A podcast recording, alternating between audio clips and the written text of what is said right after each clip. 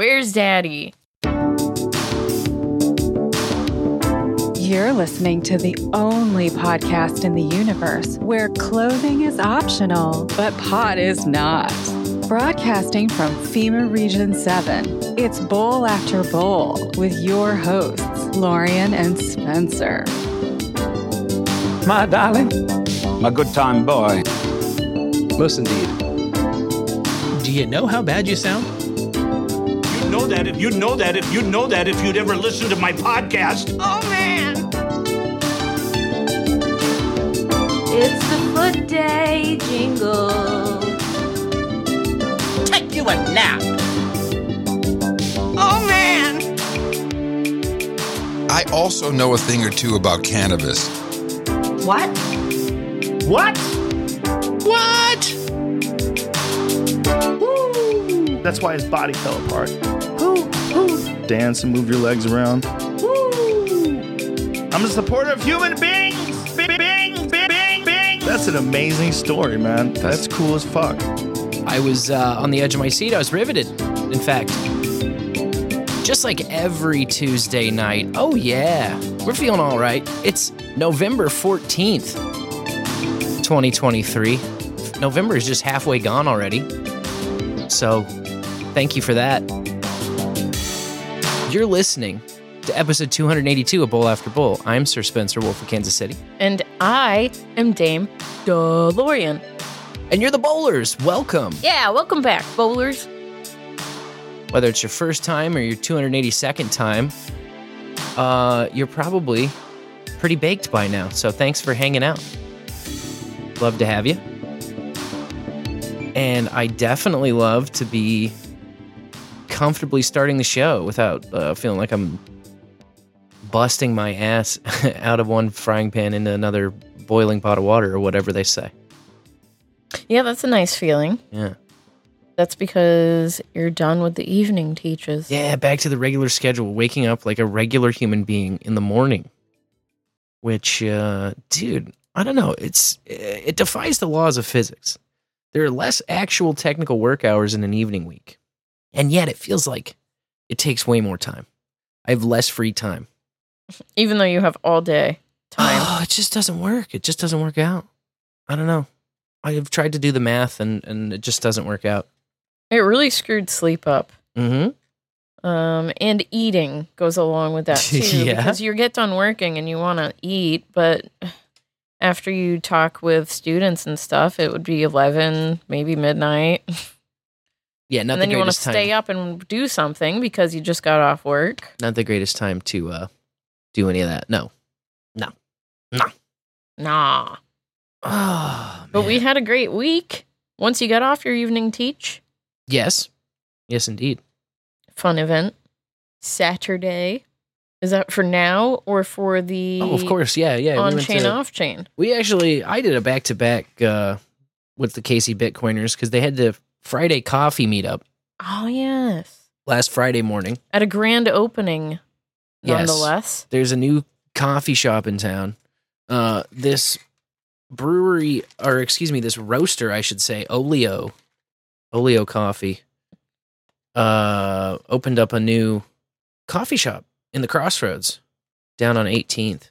It's called Take Care, which is just a, a, a coffee shop storefront for these Oleo roasters who I've not heard of, but damn, they had a fantastic coffee called it the peak. It was like a natural finished coffee, which I'm a big fan of anyway.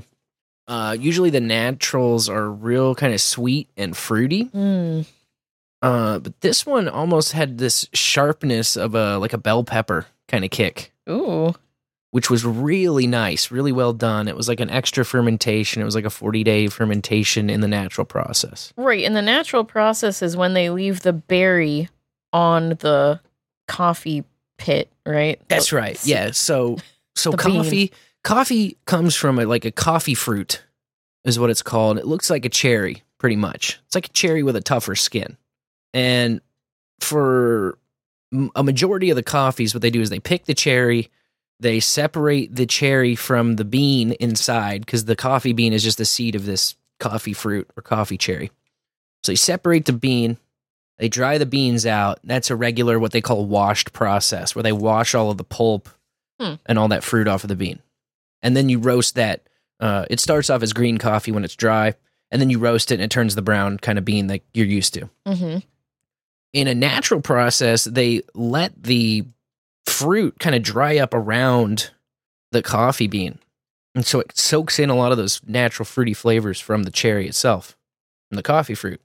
And so, like um the roaster I used to work at, they had this Ethiopian natural. It was like a cup of blueberry syrup almost. It was so sweet and fruity and blueberry, very easy to discern. It was like a super standout flavor. And I'm always a sucker for the naturals because they're interesting. You know, it's like a you can get a black cup of coffee that tastes like something incredibly different than what you're used to from regular coffee. But this peak was was out of this world. Nice little single farm offering. So I got I got a little bottomless cup of the drip of that, and I just kept sucking it down. They do bottomless cups. Mm-hmm. We're Yeah. gonna have to go there sometime. It's a little pricey, but it's worth it because the quality's there. I'm willing to pay a couple extra bucks for a cup of coffee if it's a high quality kind of artisanal coffee. You know, Yeah. if the bean can deliver, I'm willing. I'm willing to kind of pay for it. Well, this fermentation process that they add on top of leaving the cherry on it is interesting to me too. I haven't Yeah. tried this yet. I think you'll like it a lot. I need to make a cup. It's been I only remembered because it's I got the, the bag bowl. of bag of beans down here, so I need to grind those up and brew it up. Yeah. What's the space like? It's pretty standard, like what you'd expect for a coffee Oh. shop in the crossroads or really anywhere downtown. Okay. Just Is kind it of by a- grinders? It is literally next door to Grinders. yes. Oh, cool. Yep. Is it musical seeming? Mm, They no, have like not so much really. okay. It really reminds me a lot of when we go to the Almaest. It's there's not much different other than it's maybe a tiny bit smaller and there's just not enough, or is uh, I shouldn't say enough. There's not as many decorations and Okay. furnishings yet. It's kind of newer and cleaner, a little more industrial, Okay. but only slightly so. It's pretty much the same.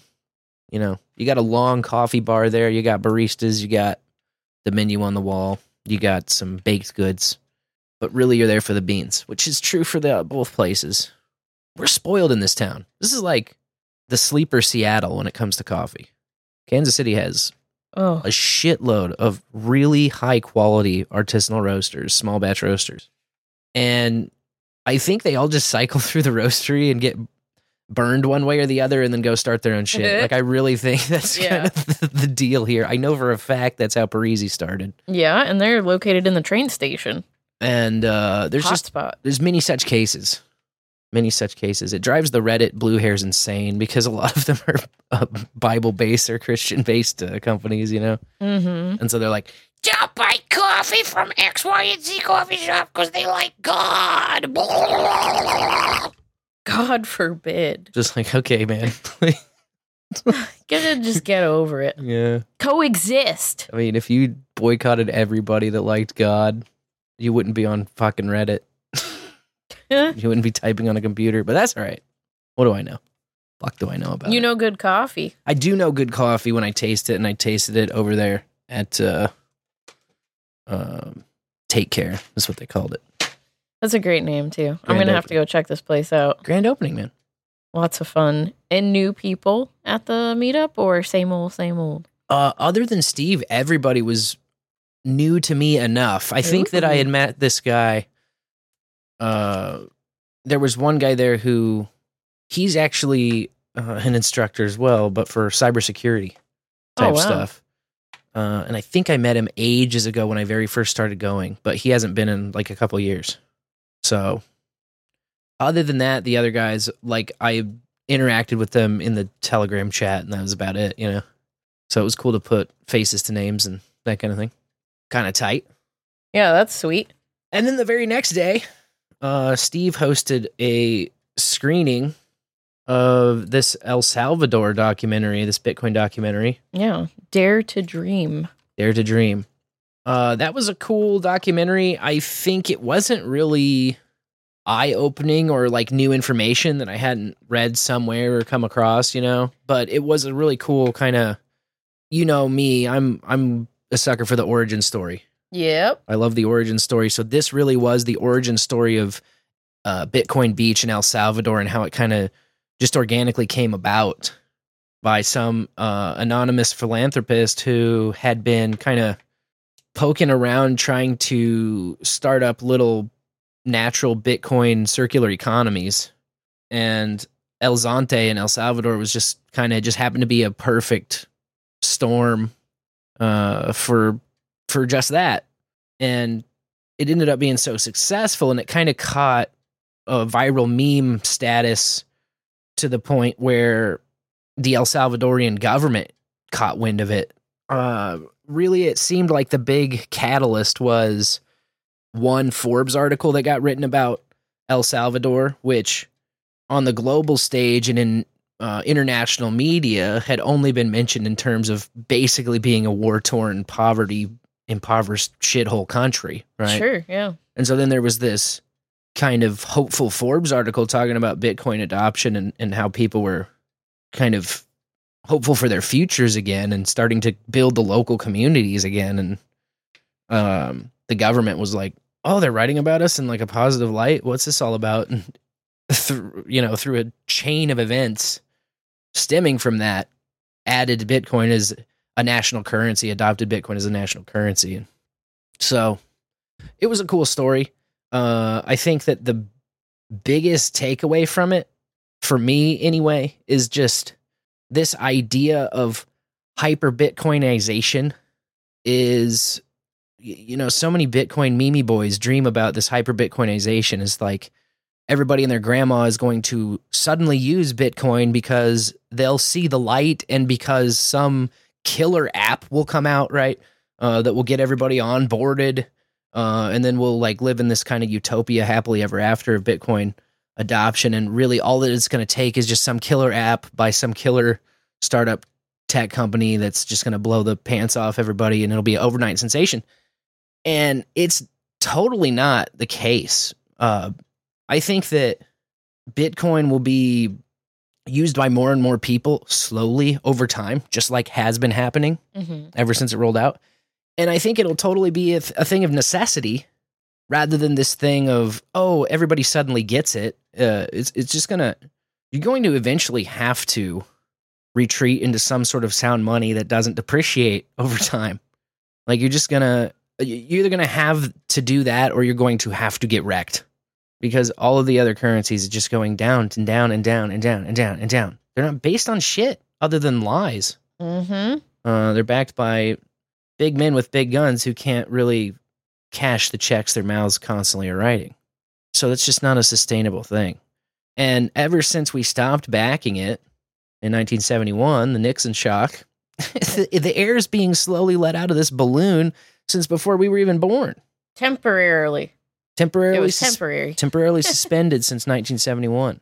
Yeah. So, you know, it's it's a matter of time. More people are gonna just realize what is going on with money, and once you realize what's going on with money, it's hard to go back to to not knowing.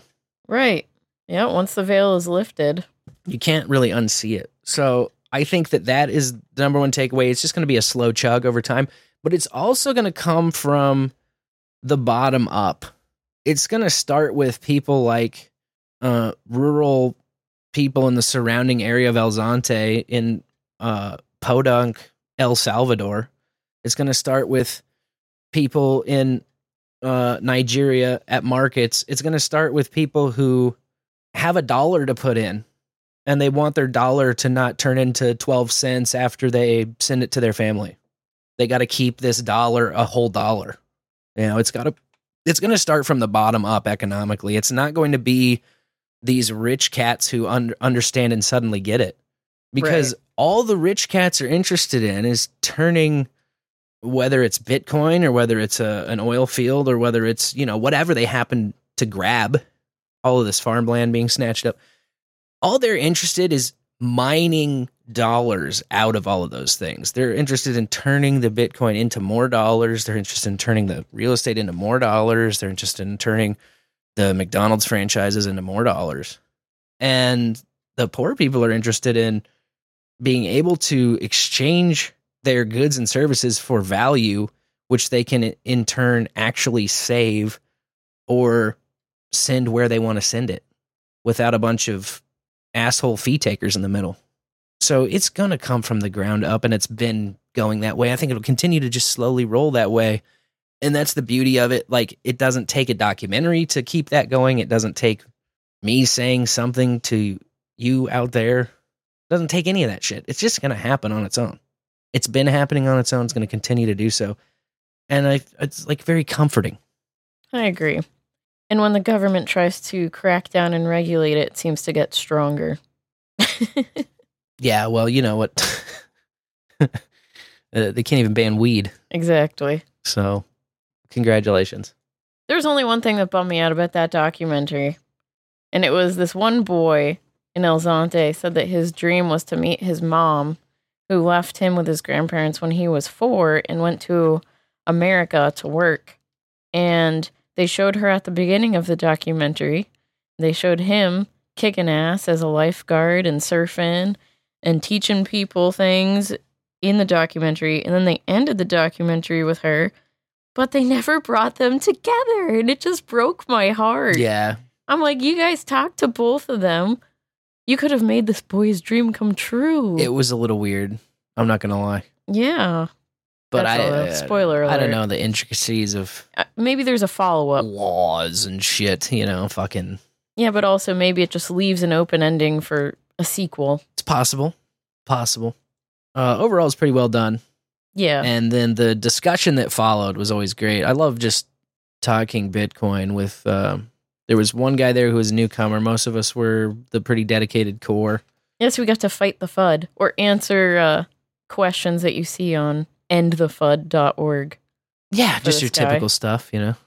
Why does it take so much energy? That kind of stuff. Why does it take so much energy? I I kind of was fascinated by the fact that it seems to me like Bitcoin is one of the few things people handing about the energy cost of uh, in comparison to a lot of other sillier things that take more energy that we could at least hear some whining about. I'm not saying like, uh, well, let's take electric clothes dryers, for example. Mm-hmm. You know, we used to have clotheslines everywhere in this country. And now we've got electric clothes dryers, which take up a shitload of energy, more than the Bitcoin network. You count up all the energy that's uh, consumed by electric clothes dryers. But uh, that's not a big deal because, you know, that's a modern convenience that we absolutely need and is necessary. And it's worth the e- energy expenditure to get your clothes dry, not outside. Okay. Uh, an NFL game Oh my. an NFL game takes an incredible amount of energy, uh, my CO2, my greenhouse emissions, all of this shit, you know? Uh, and those go on week by week, all the time. Uh, but you know, that's all right. That's cool. It's worth it. We're not we're not concerned about any of that. Concerned about the Bitcoin mining because it's boiling the oceans. anyway, that's a whole rabbit hole. I don't want to get into it. We all know uh This is just a side point, but I seem to have a deficient understanding of how energy grids work and the whole energy system at large because I didn't realize that there are points of time where there's only maybe 80% revenue coming in and they have these machines which their whole job is to just eat up energy so that it doesn't get wasted and miners could take that job mhm. there's actually a need for it. There's a need for groups of objects like the Bitcoin miners to suck up energy so that everything's being used efficiently. yeah, I can't remember the term that uh I, I need to phone a friend from our Casey Bitcoiners on he this. was but using for this the- would be a very interesting Bulls with Buds. This is true. This is true. Someone with knowledge of the power grid and how it all works and how there's literally nothing to be afraid of with the miners and the energy they eat because we actually need that with the way we harness electricity in the modern age. Yeah, just using up excess uh otherwise wasted energy is a great use case. Yep. Uh what else went down? What else went down? You've been putting a shitload of posh boxes in the mail. That's kind of cool. I have. I've been busy on my side gig, which is nice. I'm trying to turn my office into the girl's bedroom which means I need to get rid of a lot of things. And so I've just been selling them online. I use Poshmark because shipping is a nightmare everywhere else. And it's always been simple for me on Poshmark. And I've been doing it for a while. So just moving stuff. Holidays are coming. People are spending money. Get the junk out the door, man. Yep. And I got to, I was walking into the post office and I was carrying four or five boxes and they were stacked over my head and one of them fell. So then it was a classic Circus Lorian scene where I bend over to get it. I drop all my boxes, you know, and this girl was going in. She must have been probably 14 years old and she starts restacking my boxes for me. So I'm like, oh, thanks. She says, Are you with Poshmark? I said, Yeah. And she's got one little envelope and she's like, I just sold this on Poshmark. I said, Way to go. That's awesome. But hmm. her eyes were all wide. She says, You Nice. made a lot of sales. I said, Well, I've been doing this for a while. So it takes time, takes time and constant listing. But we were, we got to put our stuff in the mail together. And then when she left, I said, Happy poshing. she was just glowing. It made my day. Made her a little day. Yep. Yep. We made each other's day. Excellent. That's always a good feeling. Yeah. Human connection at the post office. It's happening. Bowl after bowl. Crazy. You Two love to see it. row. You love to see it. You also love to see all of the uh, jackboxers jacking around. We played a little jackbox Sunday night. Jizz jazzing Just jazzing. to wa boobies. we made some new words, new vocabulary words. Uh, for those of you who have not had the pleasure in joining uh, Make Heroism and Mary Kate Ultra for their every other Sunday night Jackbox games, it's really not about the Jackbox games, okay? Or uh, about the the group call or about whatever. It's about just hanging out with cool people Yeah. and it happens to be the uh, way in which we do it is to play some Jackbox games, uh, which it doesn't even matter. I could, uh, I don't know, I could just sit in an empty room with those guys, Yeah. and it would be a blast of a blast. So, I really appreciate them for hosting that every other week because it's uh, definitely a highlight. It's added an immense amount of value to our group. It's a great time.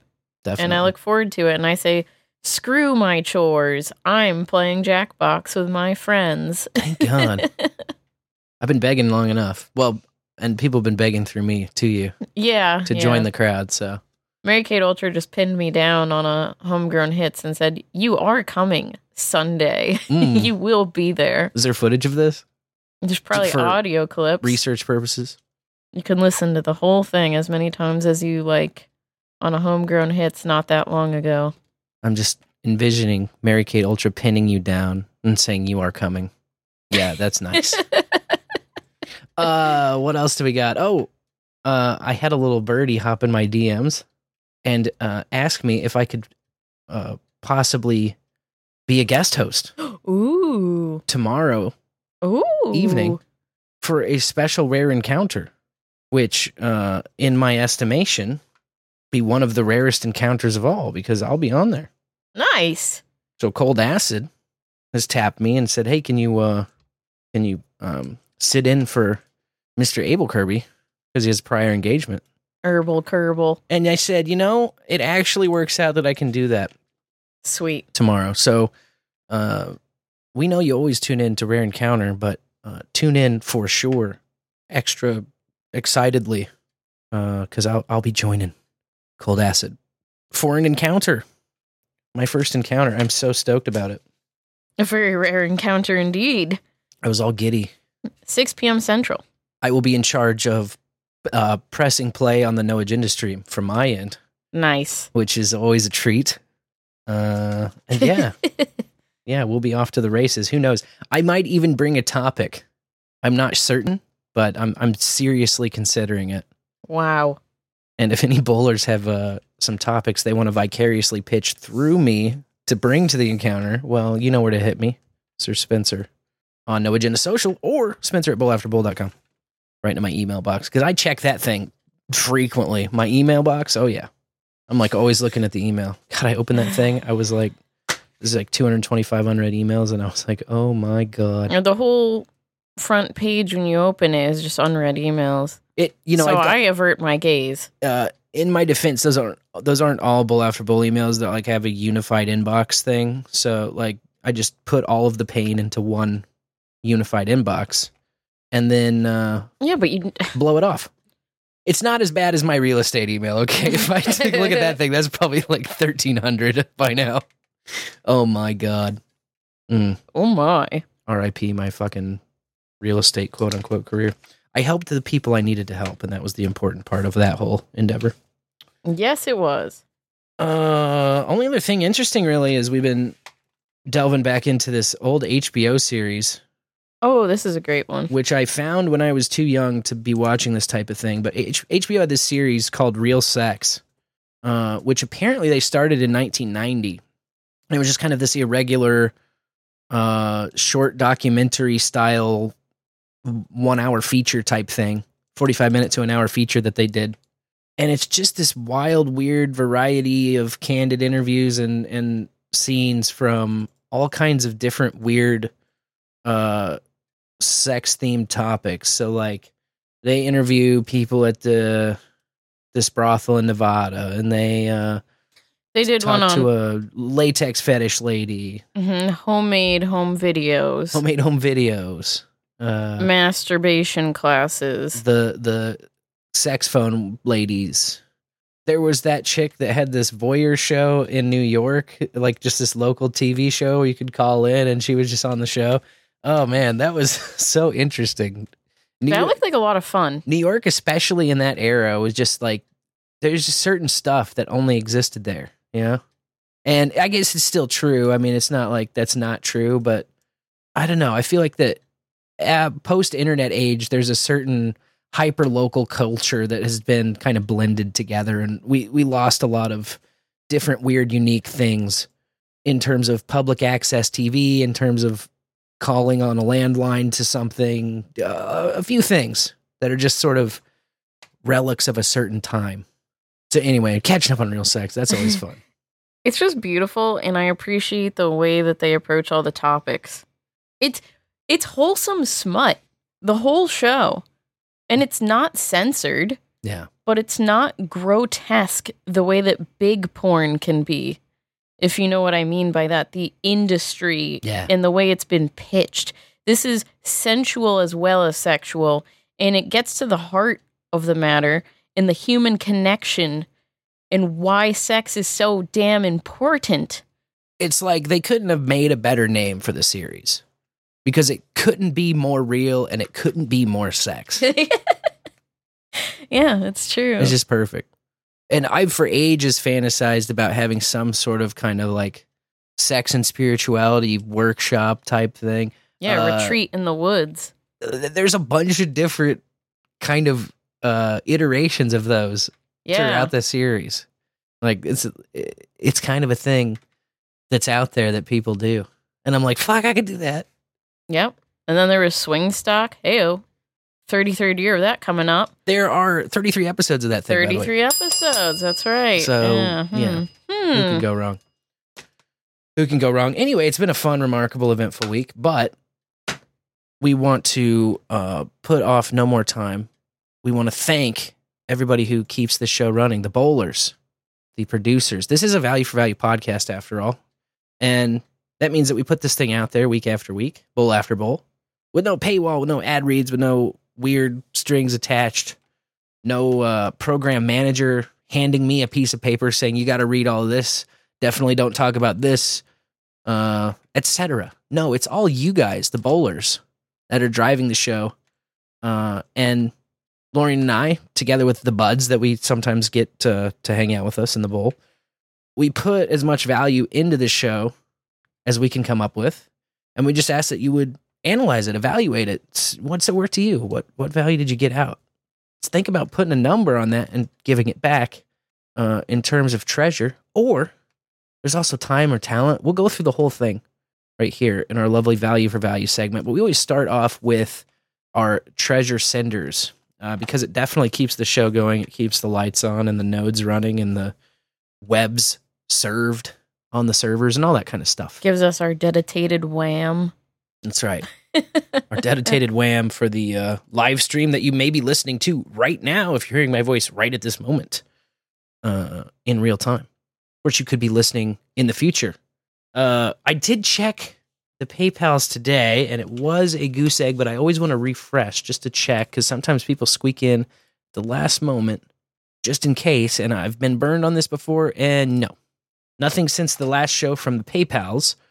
Um, if you want to get in on that, though, there is a button at the bottom of every page of bowlafterbowl.com where you could send a one time or a recurring, uh, which we got some auto pay, uh, auto pay bills set up to that PayPal. So uh, the recurring donations kind of keep those fed, and we appreciate those. But a lot of the excitement has shifted over to this podcasting 2.0. We spent uh, the first part of the show talking a lot about some Bitcoin action.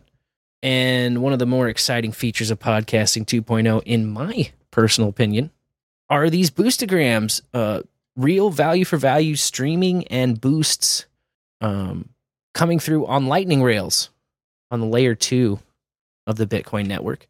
And you can attach a little message to them. Uh, if you want to get in on this action, if you're like, how can I participate? This sounds like fun.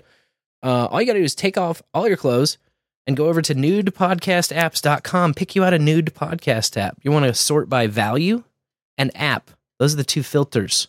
There's a bunch of filters you can filter these apps through.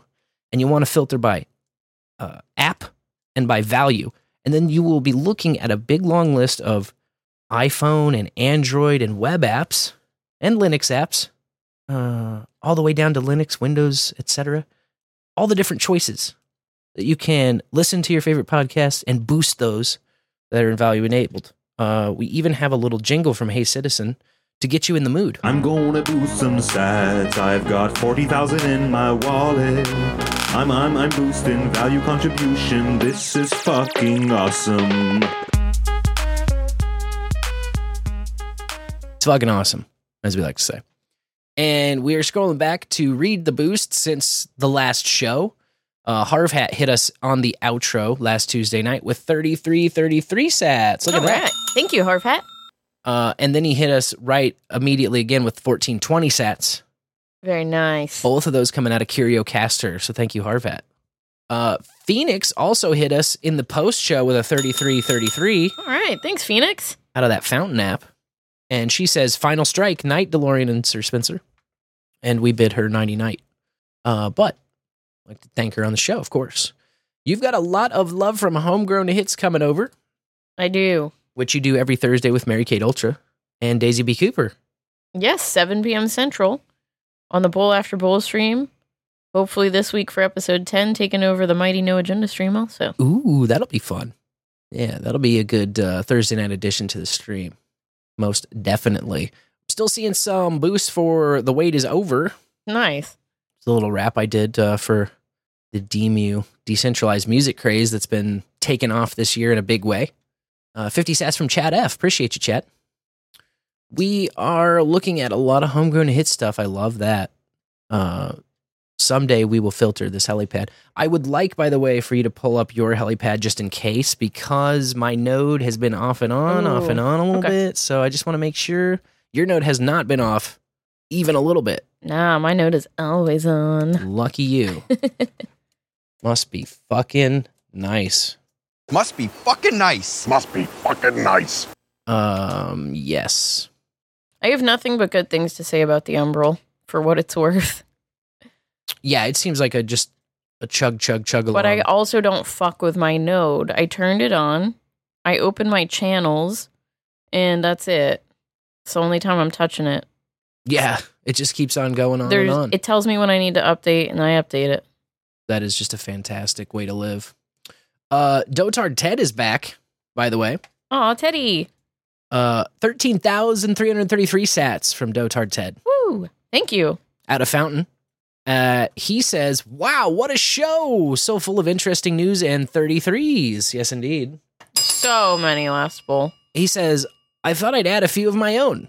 Congrats to Professor Spencer for finishing another semester of teaching. Thank you. Uh, darling DeLorean, be still my beating heart. For all you do, looking forward to next week. I need to figure out how to listen live. I think I'm missing half of the fun. Live is a lot of fun. It's It is. It's cool because you can hop in the bowl. Uh, we're in the zeronode.irc uh, or irc.zeronode.net, excuse me, network. That is our network. You can find a Kiwi link. If you're brand new to IRC, you can just keep uh, click on a Kiwi link. You go to bowlafterbowl.com and click on listen live. That'll open up a program called Kiwi IRC that you can just do it in the browser like everything else in uh, the modern web environment. You can just do it in the goddamn browser. How about that? Browsers for everything now. Uh, but if you already mess a little bit with IRC, IRC, uh, hop over in Zero Node, join the Bowl After Bowl channel in the same uh, lovely network Void Zero runs that uh, hosts all of the Mighty No Agenda stream shows. Just add another channel onto your uh, troll room plate, pound bowl after bowl. You won't regret it. All of the bolos are in there right now. Yep, Just, and uh, you can hop in anytime, even when the show's not live. That's right. We- We're always uh, in there. We got an eye on it now because we got the lounge. We're lounging, If you- lounging about. If you want to take your IRC game to the next level, ask me about the lounge. I will. I will happily spread the uh, good news of the lounge to you. Uh, and thank you, Dotard Ted. Yeah, thank you, Teddy. I'm gonna call him Teddy because Dotard Ted. I still am not sure I'm getting it. It's a little bit hard to say. Uh, plus, your name is Teddy. Teddy. yeah. Uh, thirty three thirty three coming in from Sir Truck Driver. He was catching it uh up on that Mary Kate Ultra and make heroism bowls with Woo. buds. Thank you, Sir Truck Driver. in Fountain. So thank you. Very much appreciate you. Uh we have speaking of catching up here, a way throwback boost. I'm not sure the explanation here, but there is a 69! 69, dudes! A 6969 boost from Hey Citizen out of Oh. Podverse. Hey, citizen. He's boasting episode 215 funny little smurf. Wow, that was a while ago. Talk about a throwback. Uh and he says pre-boosting before I die of fatigue. Oh, heart and lightning bolt emojis. You stony bastards, you. And then he ends with a little fleur de lis, very nice. Thank you, Hey Citizen. the uh, French Canadian Italian stallion known as Hey Citizen. Love and lightning to you too, sir. Love and lightning. Gotta love it. Uh, also, 4269 from Harvat Coming in. Uh, coming in to start things off because he sees the live tag go lit and he just hits us pwam with that 4269. Uh, so we appreciate you, Harvat. He's also coming in from Podverse, by the way. I loved seeing uh, all of the bowlers hop from different apps, use multiple apps, hop here, hop there. It's how I do it too. You got to use multiple apps. And for me, it's about wallets too. You want to have a little bit and a bunch of different wallets in case something happens. Yeah, here and there and everywhere, you know. Like a squirrel stashing sets. Absolutely. Uh, speaking of squirrels, we got 17,776 sats. That's an extended freedom boost, uh, which I do have a jingle for. Uh, and I should have saved it while I had the chance because it is refusing to connect. Probably just too old. Damn it. I had a file for that, but I relied on the uh, Catbox link for too long. Womp womp. It went something like this Freedom! I didn't do it justice, but I tried. That was pretty good. That was from Booberry, by the way. He's boosting out of Boost CLI. You can boost totally sovereign from your own node. What's better than that? I don't know of a single option better than that. You know what he says?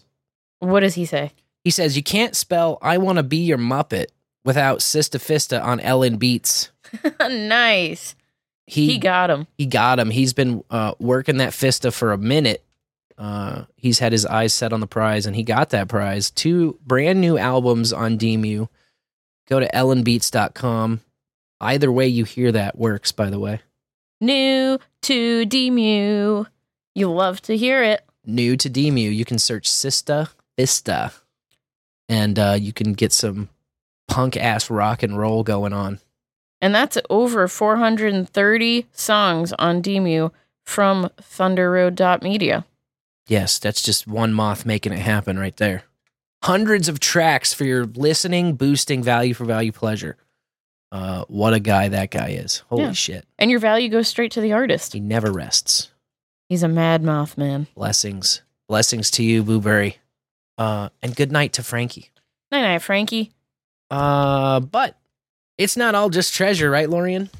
That's right. There are plenty of ways to contribute value. Simplest of all, pass the bowl to someone you think might enjoy it.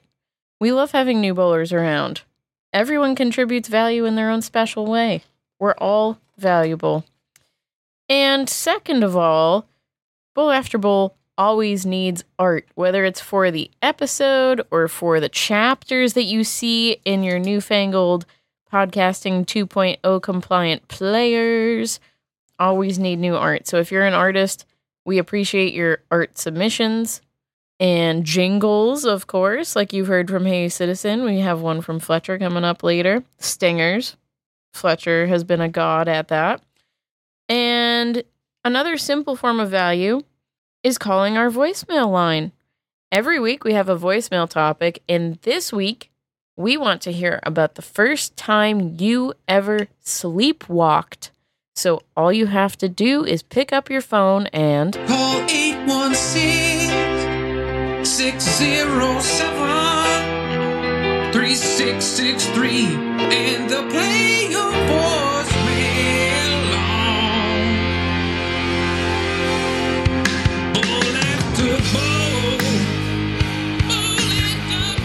That's right. We don't screen the voicemails either. So whatever you say goes.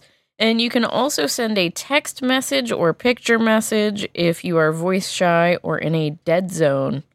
Yeah, we got options, is what uh, the point of that is. We got options. But we love hearing from you. It's incredible value to the bowl. That's right. It's part of the uh, the whole experience. Um, another part of the whole experience is once we wrap up with the thank everybody value segment, we roll into a new segment I like to call On-chain, off-chain, cocaine, shit-stain. On-chain, off-chain, cocaine, shit stain, on-chain, off-chain, coke. Streaming sites, booster grounds, make they really wanna build a node. ah yeah the old on chain off chain cocaine shit stain. May I interrupt you for two boosts that didn't come through to either of our nodes, but I see them on Fountain?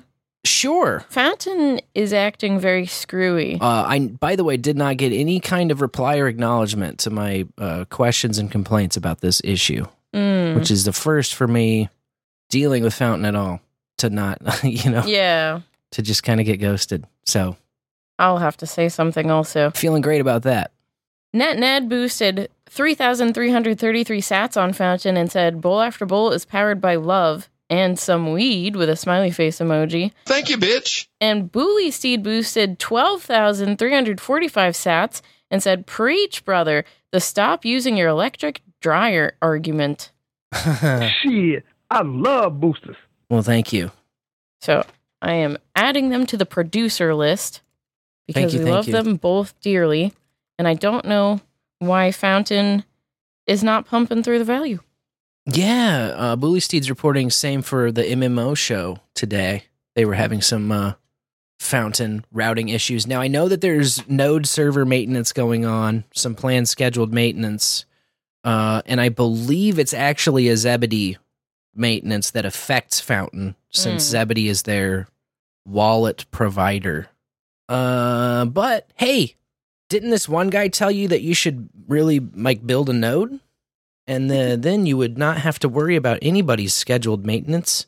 You could be like Booberry, boosting from Boost CLI, directly from your own machine, uh, and fuck scheduled maintenance. Doesn't affect you. That's right. Doesn't affect you. Uh, the on-chain, off-chain cocaine shit stain, by the way, for those new to the program or to the concept, this is just kind of a section where we like to talk about uh, Bitcoin and specifically node running and being kind of a sovereign actor in this whole Bitcoin money system. It's going to become increasingly important as time goes on because what we're going to see is exactly what the Mimi boys want, which is finger wag uh, hyper Bitcoinization. But I personally dread hyper Bitcoinization. I personally dread when everybody has Bitcoin. I personally dread when all of the normies have Bitcoin. You know why? Why? Because none of them are going to be on their own fucking node. They're all going to be wrecked, custodied, somebody else's bitch. Okay. There's going to be massive uh, ETFs rolled out uh, by BlackRock, by others who will follow suit, Mm-hmm. and you are going to go to a financial advisor or some other uh, finger wag expert who will take your money, buy Bitcoin with it, and then hold that Bitcoin for you so that you feel safe and secure and you don't have to feel afraid. Uh, and that's a tremendous disservice to you because what you could do is get that Bitcoin for yourself and own it yourself in custody, all of that yourself. And I know it's scary, but you could be in charge of your own money. How about that? Uh, a lot of people think that this is some kind of a, a safety type of insurance sort of move to pay somebody else a fee to hold the Bitcoin. Uh, but in reality, if they get fucking wrecked, you don't really have any recourse. You're doing this because, oh, if somebody knows more about it and then I trust them, uh, I- don't know how much attention you've been paying to this whole uh, Bitcoin scenario as it's rolled out. Uh, but perhaps if you're still hesitant about building your own node, you might have been paying as much attention as Vice has. Hat tip to make heroism for sending me this hilarious piece from Vice this week. Uh, motherboard tech by Vice. The headline states crypto crashed and everyone's in jail. Investors think it's coming back anyway. This is a wonderful take. Uh, let me just cherry pick some uh, pieces of this lovely, lovely piece from Vice as we expect, you know, them to come up with some really great uh, thought provoking discussions. You would be forgiven for thinking that the whole crypto thing is finally over. Oh my gosh. a dubious chapter in financial history uh finally closed. After all most nfts are worthless. Shitcoins are still in the toilet. And the biggest names from crypto's recent bubble are all in jail. But some investors aren't seeing it that way. Denizens of the crypto world are currently debating whether they are in fact so back. Uh and so back by the way links to the know your meme page for it's so over slash we're so back like uh vice is just so obvious with their shit so lame, more like it. Cryptocurrencies had a breakout moment during the pandemic with the price of Bitcoin skyrocketing from under 10 grand in April 2019 to 60K in April 2020. The rising tide lifted all boats regardless of seaworthiness, and an explosion of tokens ranging from Doge themed meme coins to so called decentralized finance coins that promised huge returns based on risky mechanisms followed. Millionaires and billionaires were newly minted, at least on paper, yes. And a genuine craze took hold. Celebrities promoted the idea that JPEGs were the future of investing. Uh, a disheveled Sam Bankman Fried uh, pitched himself as a benevolent savior using profits from his crypto exchange FTX. Matt Damon sold Super Bowl viewers that investing in speculative internet money was the bravest thing anyone could do. What was the uh, future favors the brave or something like that? so brave. Uh, I don't know. It didn't last. In 2022, dominoes fell one after another as stable crypto protocols imploded, safe coins crashed, and budding empires crumbled overnight. The fallout was severe. Investors lost a lot of money. Fraud charges quickly followed. The list of former crypto paragons currently in jail or facing criminal charges is staggering. FTX, uh, famous goblin uh, Sam Bankman Freud was found guilty. Fried, freed, whatever the fuck you say it, on all fraud charges. Uh, Alex Mashinsky, CEO of the crypto bank Celsius, was arrested and charged with fraud. The chief figures behind popular SafeMoon crypto project have also been arrested and charged with fraud.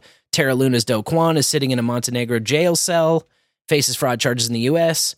Zhu Su, co-founder of uh, the cratered Three Arrows Capital crypto hedge fund, uh, you remember the Three Arrows Capital, who Pomp said, "Rocket ship." Oh yeah. yeah, yeah. Who could forget? Cheers, Pomp. Uh, Pomp, by the way, he's doing fine. He's doing all well. Oh yeah. Yeah. He's just shilling. He's not actually directly involved in wrecking people's lives. He's just shilling for the other people doing it. Yep. His partner, Kyle Davies, renounced his U.S. citizenship and his location is reportedly unknown. uh, no word on the Genesis boys, but hey, there's a lot uh, of people who lost their asses uh, because this was their first go round. And some of us have seen this cycle happen many times. It's not the first time. Uh, nobody, nobody talks about Mount Gox anymore. Okay, but but Mount Gox was the FTX of when I first started using Bitcoin, and I won't even say learned about Bitcoin because when I started using Bitcoin, I didn't know shit about it. I was just degenerate internet gambling. I was just playing poker online for fake money or like what felt like fake money. you know, so that I didn't have to feel bad about losing dollars. I could just have these like tokens that I could go get from a faucet every once in a while and fucking lose them to to strangers on the internet and poker games. And the faucets were wild. You were getting sats for free just by oh yeah clicking man. places, reloading pages. see when i when i first bought it was i was watching it dip and i said you know when it goes below 420 hey lmao i will i will grab some and it was sub 400 and i don't even remember how i bought it this is how long ago it was like I, i'm certain it wasn't coinbase i don't remember i have no idea i just i grabbed some so that i could gamble and uh well all of that went pretty much down the toilet But so far in this article, they're just talking about shit coins and they name dropped Bitcoin once. This is true. This is true. And a lot of scams using Bitcoin too. Uh let's see. The article goes on to say the emerging narrative around crypto after a brief and puzzling tangent into AI hype, which by the way, I agree with a lot of the sentiment around the most of these shit coins and scams, right? The shit coins and scams have built this huge smokescreen up around Bitcoin and it's just going to continue. The shitcoins and scams will continue, but the people running them are now going to be the professional elites who are going to come in, who are going to say, no, fuck this uh, sloppy, curly haired goblin kid. W- That's our job to run the scams. We will run the scams, thank you very goddamn much. We will run the ETF on Bitcoin, uh, and you slaves can get in line and buy it from us. And we're sanctioned and we're safe and we have the blessing of the federal government. Right. Because it's going to be the same players we've already seen in USD schemes. That's correct. Uh, and what a perfect scenario for them to come in and rescue everybody. You know, everybody's lost their ass. People are in jail. Now they swoop in and say, We're BlackRock and we're here to save you and have safe Bitcoin. Uh, We're safe and efficient. Meanwhile, Elizabeth Warren hand wrings about these uh, ever more sophisticated means of self custody. Self custody was the way it fucking started. There didn't used to be a dumbass exchange that you could give your money to and they'd hold your Bitcoin for you. Bitcoin started off, you just have Bitcoin in a fucking wallet. Yeah. You run Bitcoin Core, you've got it, it's yours. You got your keys, those represent, you know, your ability to spend that Bitcoin. That's that's how it started. It didn't progress into this weird, extra complicated manner of self-custody.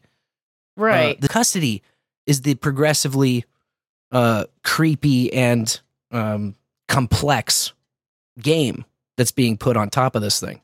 Not the other way around. Don't get it twisted. Elizabeth Warren. Uh, so anyway, a lot of scams got exposed. In mid October, a Morgan Stanley strategist named uh, Danny Galindo, I guess, wrote a blog declaring that crypto winter might already be over. This was widely covered by crypto news outlets. Numerous articles also predicted the SEC will soon approve a spot ETF uh, and start selling paper Bitcoin. An anonymous source claimed that Grayscale Investments is in contact with the SEC after the court decided the regulator's previous denial of its ETF was arbitrary and capricious. Uh, reports that BlackRock, uh, BlackRock is also seeking approval for their spot ETF. Uh, registered a corporate entity called iShares Ethereum Trust. Similarly excited vest- investors. These little bits of news and their supposed implications have boosted cryptocurrency prices.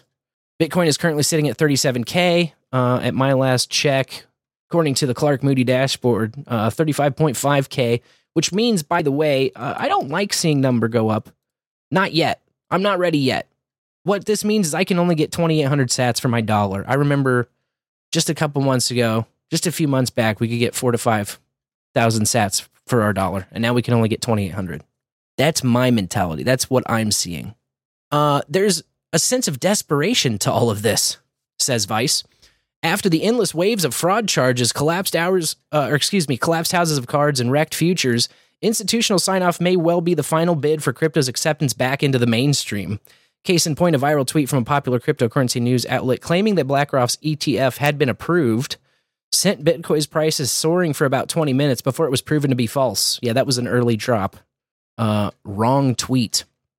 Here's the stunning conclusion Can crypto really mount a true comeback outside of a niche subset of risk taking investors? Talk about missing the fucking plot. It seems unlikely, says Vice, even if regulators approve an ETF. All of the building excitement may be nothing but vapor, leaving the industry in search of a new narrative to fuel the hype cycle. But for now, despite all of crypto's anti establishment posturing over the years, the financial system crypto was once destined to disrupt is what believers think can save it. False. False. False. This is just a continuation of the same old scams. These guys represent the new Sam Bankman Fried. Don't get it twisted. Don't get it twisted. The way uh, forward sovereignly is to just get a fucking computer and an SSD. I picked one up at Micro Center today, an SSD, to plug into this new box. Uh, for 200 bucks, you can get new equipment or barely old refurbished equipment. Put a put a program on there, run your own Lightning node, and what you have is your own bank and payment processor, your own. You can be your own finance bro, and you can save stuff. It's not about oh, I'm going to dump all of my life savings money dollars that I can't afford into Bitcoin so that I can make more dollars because this time next year I'll have more dollars. Fuck dollars. That's the point. Dollars are a piece of shit. Mm-hmm. Zoom out on the dollar purchasing power graph, people. Look at where that piece of shit has gone in the last hundred years, specifically since the 70s. You're getting wrecked every day. Every day you're getting wrecked. You're saving for retirement for your entire fucking life, and you're getting wrecked year after year doing so. So, when's it going to stop? You know, there's not a lot of other options. The whole point of this thing is that it's scarce and trustless. I don't have to trust these assholes, whether they're little fat goblin boy or whether they're big, scary BlackRock or anybody in between. Mm-hmm. I don't have to trust anybody but me. Me, who I should trust, by the way. You should trust you. If you don't trust you out there, I hear people tell that to me from time to time. I just don't trust myself enough. What? We got a problem then, people. If you don't trust you, then we got a big, big problem. And we need to do some fucking soul searching and housekeeping. You need to start trusting yourself. Because are you going to fuck yourself over? Are you going to stab yourself in the back? Then we've got bigger issues than Bitcoin. All right. We've got a life crisis going on, is what we've got at that point. It just it, it breaks my heart to see this all misinterpreted. Uh, but it also kind of gives me courage at the same time because hyper hyper Bitcoinization, it's it's a bad thing to root for because you're gonna get what you wish for, but it's not gonna be what you wanted. It's gonna be that everybody has fake Bitcoin in a Facebook account or a fucking Elon Musk version, and it's not even yours. Yeah. I remember PayPal started off that way where you could buy Bitcoin, but it was really PayPal's Bitcoin because you couldn't transfer it out of the PayPal system. Yes.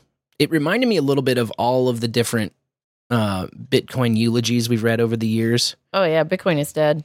Uh, Bitcoin won't last, but crypto is here to stay, said Edward Snowden back in uh, March of 2021.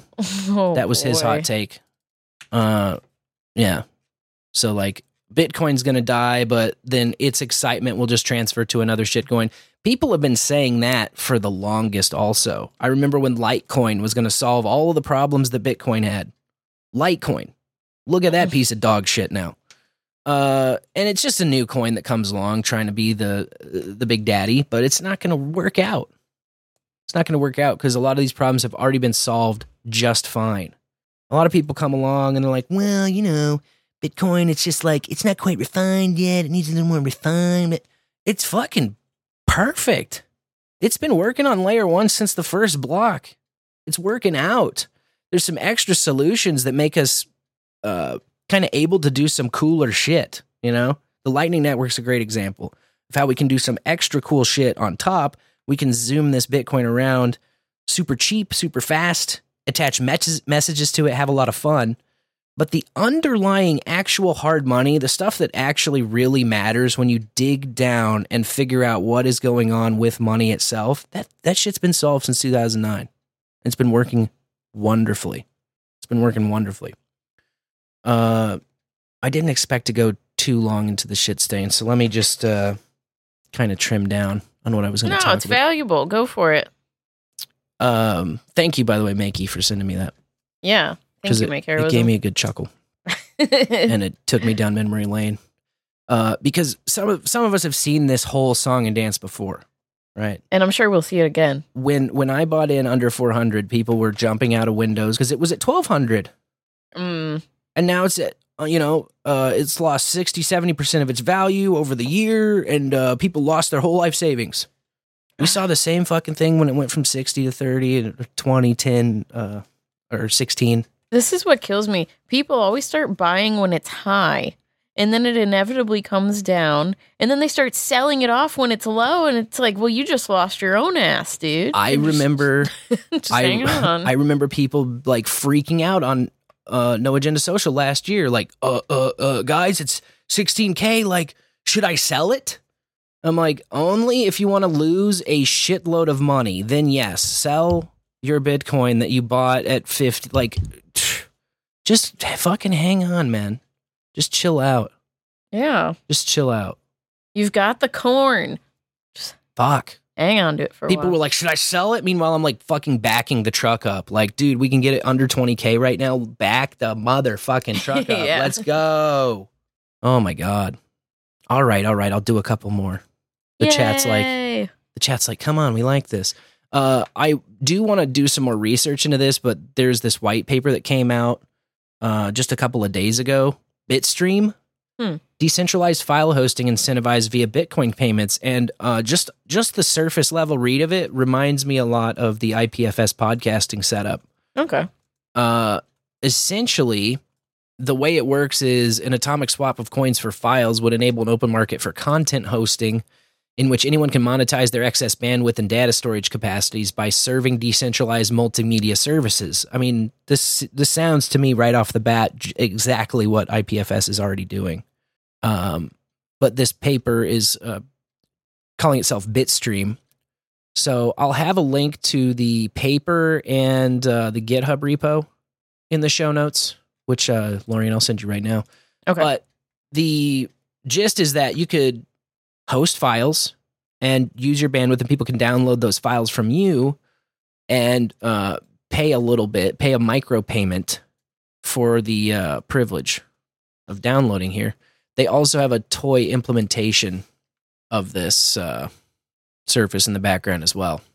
So all those links in the show notes. Perhaps some bowlers can uh, help me help me do some research on this because I always found that kind of kind of interesting. Like, how could I help chip in and and farm a little bit of Sats off of it? You know, a trick a trickle here and a trickle there. It adds not- up. It's nice to have a little bit of Sats flow, uh, if nothing other than to, to pour it back in, pour it back into this value circular value economy that we have got going on here ourselves. You know, people are figuring it out. People are figuring out that you can have a little circular economy and just have a little bit of money flow and a little bit of value flow that you don't need to ask permission for. It's it's very nice. It's very freedom. And uh only thing that big retards can do is ruin it. So why would you beg for hyper bitcoinization? That's beyond me. Uh here's a story that made me less sad as it came by. Armed Bitcoin robbery surge in Sweden due to open data on citizens. Hmm. This Monday, a middle aged Swedish couple was tied up in their home and robbed by four masked men. They were physically abused and threatened with their own kitchen knives. They were tied up for hours, and one had to be escorted to the hospital via helicopter. This is from uh, reporter Eric Wall over on Twitter, although I have a Nitter Nitter link Cool. because we're extra based around here or whatever. Um, yeah, the deal. He says, unfortunately, this is not a new occurrence in in Sweden. Uh, only last month, two well-known Bitcoin slash crypto profiles were targeted in their homes by masked armed men. One of them had no physical Bitcoin, was physically abused for three hours. The other got away because only their spouse was home at the time. First time this happened was last year. One of Sweden's most well-known Bitcoiners had criminals break into their apartment. Uh, even though that person gave up a significant amount of Bitcoin, they were physically beaten and abused for hours in front of their partner. That person was scarred for months, largely re- withdrew from public life after the assault. What appears to be common for each of these cases is that the victims had live streamed a podcast about Bitcoin crypto days before the assault or mentioned Bitcoin in a public context. Uh, by the way, if you want the fucking shit blown out of your face, yeah. Uh, come pull that in not Sweden. Uh, come pull that in Swope Park. The, exactly. This This situa- situa- say this is why You fucking need your gun cocksuckers. Uh, yeah, this uh, uh, it's crazy too because though. in Sweden you can easily search for any person's residential address and drive straight to their house. If you're curious, you can also search for their tax records and find out exactly how much they paid in income or capital gains tax. Ugh. So you can kind of financially size them up via public records. Yeah. I have a sneaking suspicion that's true in most places. This is not unique to Sweden. Um, if you really want to figure out things about people, there are avenues to do that. Definitely. There are there are county tax records. There are, uh, you know, where you live is a pretty good indicator, which which isn't really fucking rocket surgery to figure out. Uh, at least here, at least in my experience. So I don't know. There is something to be said about privacy, but there's also something to be said about uh, self defense, Definitely. which you probably also can't really do to the extent in Sweden. But I mean, God, it just it just there's another kind of uh, problem there, another situation there in terms of of privacy and uh, the takeaway from Eric seems to be kind of the Sweden ha- is doing their public access to information incorrectly somehow, or maybe uniquely different. Um, and I'm not sure if it's not just a, a kind of a symptom of a larger scariness that's going on over in Sweden right now. Uh, but man, stay strapped or get clapped is what Sun Tzu said, and I'm a I'm a a big time proponent of uh, Sun Tzu because fuck all that. yeah, that's nonsense. Also, you know, uh, talking about your stack is silly, and uh, it's also why I never really had a big ambition to be materially wealthy as fuck. You know, Yeah, it puts a target on your back. like when I get value, I try to roll it back into some other thing. You know, I don't like to have a large pile of money sitting anywhere in any currency, any denomination, anything. You know, put that to work or put it in the ground or put it in a hole or put it somewhere else. Yep. I'm just like I like fucking I've been robbed one time. One fucking time when I was more naive. Uh and there was some disappointed guys doing it too. I can tell you that. uh, it was not worth it for them. Uh because there's just not a lot of fucking booty to be had. Yeah. Exactly. knocking on the guy like me's door. Uh, but that's the kind of experience that will change the way that you live. And uh, yeah, you just got to be fucking ready for nutso people. You know, yep. I promise I can be more nuts than you. Yeah. I promise. Promise. It's like a one time free pass thing, you know?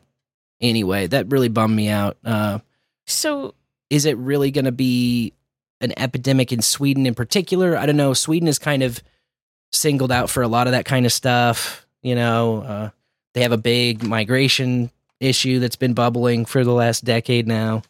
Uh, there's a lot of problems over there in Sweden. And the biggest one, I think, is that people are kind of timid and they don't stand up for themselves. And if that's the environment that you're going to put forth, that you're not going to stand up for yourself, it's very hard to push back and go the other way on this thing. Like that's where crime thrives is in a spot where you can get away with some shit. Yep. Um it's gonna be very difficult to get away with some shit uh in America. That's all. I know so. I know it's true. Anyway, that kind of bummed me out. I'm sorry I'm sorry to put a downer on it. Yeah. Uh, Could have just put that story in the middle, you know? well, this last one's not really that big of a gem either, but it's more kind of a chuckly chuckly thing plus a word of caution. Fake Ledger Live app on Microsoft App Store used to steal 16.8 Gosh. Bitcoin or more. At What- least at least 16.8 Bitcoin. The app was uh, taken down the same day, but not before it received more than $768,000 of user funds. Jeez. Uh, if you logged onto the Micro Store and searched Ledger, one of the official dev is what it says Ledger Live Web 3 with one five star rating. Here's a uh, security uh, shot for safety here, which I will add uh, into the bowl. Although you can't even get this, so it's not really like, hey, avoid this app. You know, now if you search for it, the thing you're looking for isn't here. Uh, currently, a fake Ledger Live app on the official Microsoft App Store, which was uh, resulted in 16.8 Bitcoin stolen. Scammer address is also available, uh, according to ZachXBT on the Tweets apps. Received an ETH address from a victim that had collected $180,000 in funds from the fake app. This brings the total amount stolen to over 768K. He tooted, tweeted, posted, whatever the fuck. In a Reddit post, another victim shared how they lost their life savings of 26,500 just a few minutes after typing the seed phrase into the fake Ledger Live Oh. app. Ba-boom. Yeah. Never. So you download uh fake app, type in your seed phrase, Ugh. and you get wrecked. Ba boom, ba bam. Uh You can't just be typing in your seed phrase. do you really want to build a node yet, my man, my dude? I don't know, man. Uh people are like, "Oh, you need a hardware cold storage wallet. Oh, you need a hardware cold storage wallet. Oh, you need a hardware cold storage wallet." Yes, it is a good idea, but not if you don't know what the fuck you're doing. yeah. because this is the difference. And I can already hear people f- with hair on fire like, "Well, why why should I build a node? I don't know what I'm doing." What you don't know what you're doing is what you're shopping for. And what you're going to go out is you're going to go out and you're going to Google what's the best hardware wallet. And what's going to be the answer? Some fucking company you have to trust. Yep. Yet again, some company you have to trust. Is it Ledger? Is it fake Ledger apps? Because Ledger is the most popular hardware wallet, it's also the most popular uh, scam app to build Yep. to make a fake one that people think is the real deal. You've also got this new ledger program for recovery coming out so that they'll hold your keys and you know if you pay them a certain fee a month they have a recovery program. So if you were to ever lose your keys they can magically put together a key for you and get your shit back. And if they were ever to get hacked, all of everyone's keys Which- will be gone. just by the just by the very fact that they can put a key together for you means that they can put a key together for you. Hello they can No. make a key that's the key to your cheese. So it's all in their hands you know? And the point of this is to do enough research to have you you be the driver. You be the driver not some other company you have to trust. You don't have to reintroduce trust in it for security. That's actually the opposite. As soon as you have to trust somebody, you lose security. I sleep well at night because I don't have to trust these fucking companies. I don't have to trust these guys sitting in jail. I don't have to trust anybody with a bunch of money and a Lamborghini. Right. I don't have to have anything to do with them at all. Nah. so it's crazy. So what's the what do we learn today, bowlers? Build a node. Build a node, trust no one. Stay strapped. Yes. I've never been more happy to roll into uh, this next segment. Top three, 33. All right. Yeah, I think that makes two of us. Well, big headline this week. Key lawyers in DWP corruption scandal gets 33 month prison sentence. I was unfamiliar with the DWP corruption scandal, and that's because that stands for Department of Water and Power out of Los Angeles. Uh oh. Bit far away from here. Yeah. Um, but so this was the whole department and the city attorney's office. They had a sham lawsuit which overinflated bills from the department, and city officials took part in this plan where the city sued itself in order to quickly settle the slew of claims filed by their customers. Mm. Well, this guy that got the sentence, um, he admitted to taking over $2 million in kickbacks from another attorney working on the case. And he mentioned other bribery schemes. He admitted to other bribery scre- schemes. And then he became an informant. So prosecutors recommended he get a shorter sentence, Of course. 18 months, because of his informant nature The good boy bonus. but he got almost double that 33 months um so there you go bada bing bada boom into the slammer with you can't get away with those scams forever hopefully i mean you look at the usd and that's unfortunate In India, the National Pharmaceutical Pricing Authority fixed the price of 33 fixed dose combination drugs. Their goal, according to CNBC, is to make the drugs cheaper. So it's going to cap the charges on them. And manufacturers who fail to comply will have to return any overcharged amount plus interest. Retailers of drugs, pharmacies, and such have to display a price list that's easily accessible to anyone and everyone that wants to view it so that they know they're not getting ripped off on the drug prices. And I looked at the list of the 33 drugs, which I will have in the show notes. Nothing really stood out. Um, there was an inj- uh, a shot version of ibuprofen. I thought that was kind of weird. Um, but a lot of these are pretty standard things. Um, one of the, I don't know, you, you look at drug names and they're kind of uh, bisoprolol fumarate, uh, amoxicillin and potassium clavulanate. it's like a, it's like a secret language, you know. But um, and what's the one? What's the horse medicine? Ivermectin Mhm. is on there. Yeah, ibuprofen injection. I wasn't recognizing any any of these um pharmaceutical company names either. Well, Biotech Limited here. But yeah. Interesting that it was 33, right? Caught my eye. And then my third story this week with the magic number is that Tesla sells 33% of vehicles below average cost and BYD pulls ahead. This was a Forbes article and they're pretty much staring at China and China sales because China is the king of electric vehicles right now. And I say, good for them. You can keep them in China. You glow. You go, Glen China. You do glow, China. yeah, you know what I'm saying. I want to get away from that glow, so let's go behind the curtain. I'm into that. Oh, man. We made it. Phew. Safely tucked behind the curtain. Who's mm. better than you? Ugh. The bowlers are all equally the best. The National Institutes of Health is looking to award $2 million in grants to research psychedelic therapeutic potential. Because, you know, we need more research.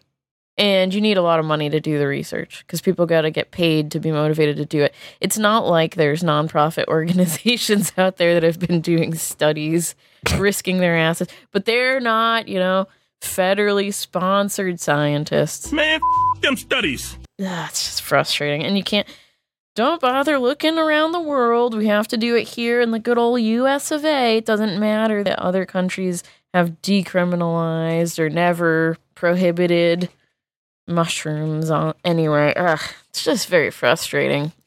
It's so old. You know, it's tiresome.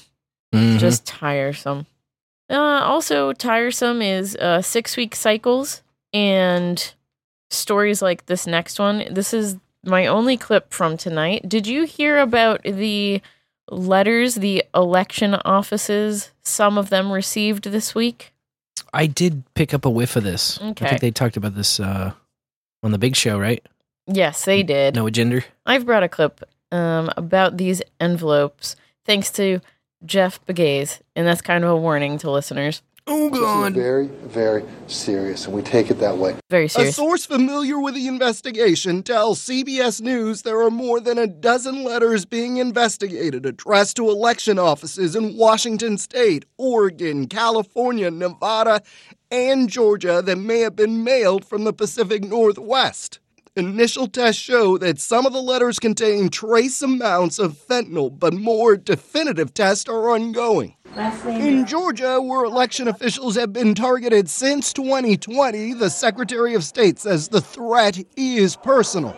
You know, some people like to call fentanyl a drug, but it's actually poison. Ugh. It'll kill you. Fulton County has been the recipient of numerous election related threats over the last several years. It's the county where former President Trump has been indicted, along with 18 others in connection with an alleged racketeering case. Point fingers. Gabe Sterling, a Georgia elections official, says the fentanyl laced letters are domestic terrorism. You can't think of every single threat, so this now raises it on our radar to something we can train for and plan for. But it's also another stressor for elections officials that are under tremendous pressure already. The dangerous letters come as election officials around the country are under threat. How has the threat environment changed toward election workers post the 2020 election? It's been fairly consistently high threat environment since the 2020 election This over just three years me. ago now. We've seen abuse, threats, and harassment of election officials So far, investigators believe the fentanyl Oof. in those envelopes is unharmful. Still, Nora, Fulton County officials are making sure that the facilities targeted had Narcan, which is the overdose countering treatment, available just in case. An attack on democracy. An Attack on democracy. I had to leave the whole clip and I had to leave her snarky fucking comment at the end there. Yeah. Because if you listen to this clip and you just watch the news and you take it in at face value, it sounds like some MAGA fucking American is trying to fuck shit up. Mm-hmm. And also, won't somebody please think of the election officials? And the democracy. Don't forget the democracy. Oh, yeah, of course, under threat. Which, what does that even fucking mean It's a at this point? it's a very delicate democracy we have. But I saw a picture of one of these envelopes, which they did not show on this report that I clipped, which was the latest one, as they're working their narrative Yeah. to point the fingers at MAGA and Trump specifically. Um, on the envelope are three symbols. One has three arrows, which is the Antifa symbol. Uh, one is the progressive LGBTQIA whatever flag, and the last is a pentagram in a circle. That sounds So, MAGA as fuck. Um, yeah, wrong side or wrong color. It's so stupid. They're both two sides of the same fucking monster, you know. mm-hmm. But nah, it's not a Trumpy. It's uh like an MK Ultra victim. Probably someone with two first names. Made a quick friend who was whispering in their ear. Maybe heard some voices. Some fucking MWA member. Maybe and, MWI. you know, the, got supplied with the shit and got told what to do, and they did, with some promise of something on the other end. You know, Mm. that's how this always seems to go down. Yeah. It's just fucking clown world. Just another uh But we have to trap trap eater. but we have to be scared of fentanyl. It's not a drug, it's poison, Oh, the yeah, man, man. said. Right, and that's why It's like they're hospitals use it for people who are in immense pain. No, it's not as good as morphine, but it It's- will get your pain away.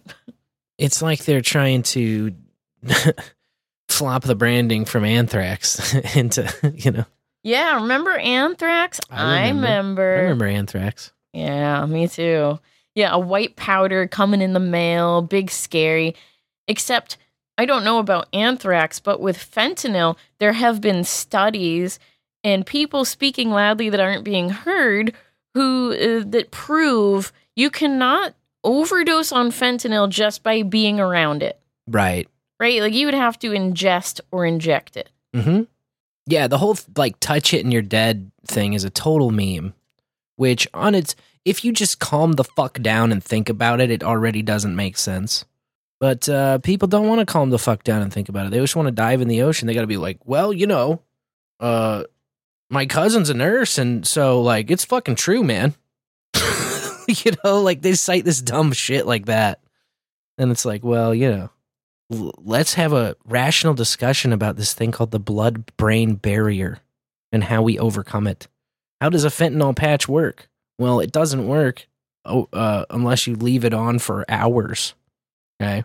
And it, yes, it's it's very effective at small doses, but you got to leave that shit on for a long time for it to actually get through.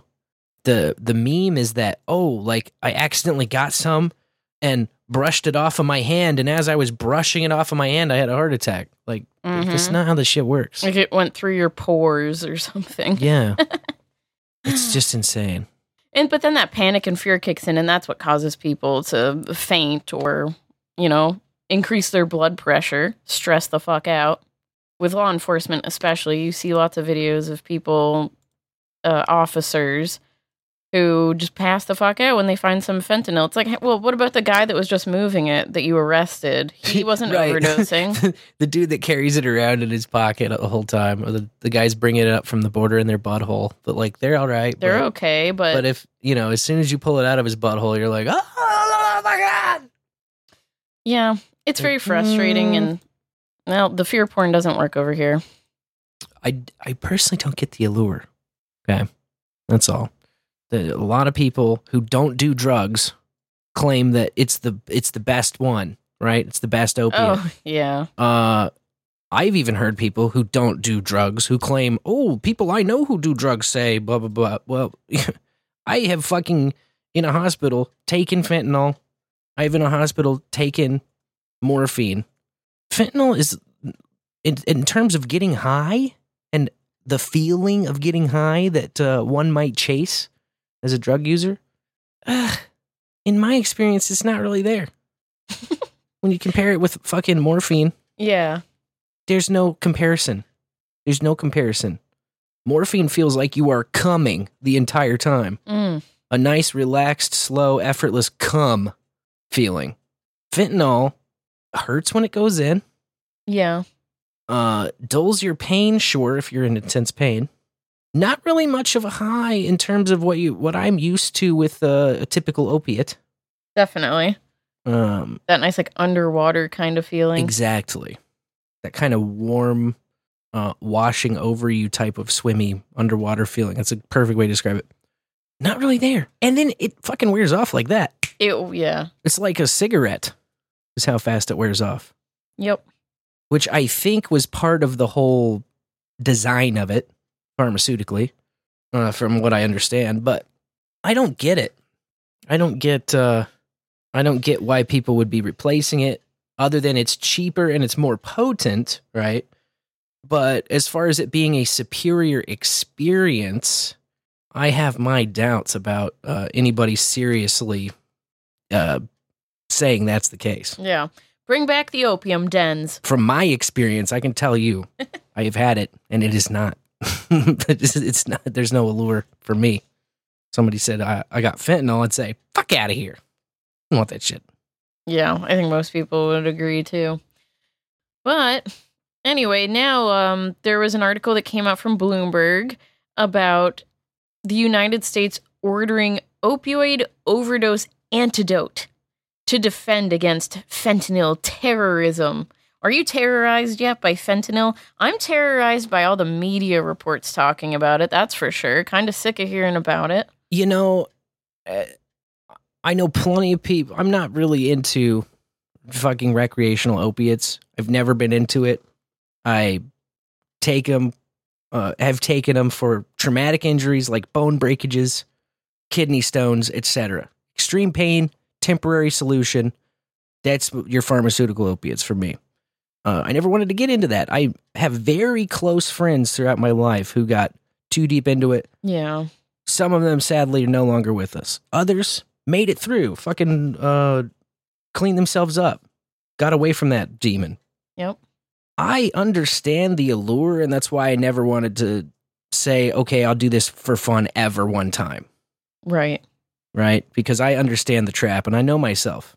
But it just doesn't, I don't understand this translation that they're trying to make uh, out of this boogeyman.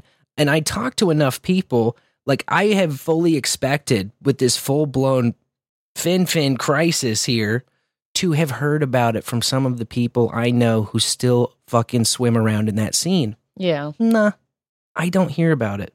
I hear about it from people who try to flex like they swim in those circles. And it seems like poser shit to me. That's all I'm saying. I could be wrong. I've been wrong before. Or you're dealing with an informant. You know what I mean? Someone who's the one pushing it out there and making the sales working for someone bigger. It feels artificial and creepy like that. Yes. It definitely does. Something it's like crack in the 80s where yeah. You know, the, the fucking feds made it happen, basically. It feels the same way.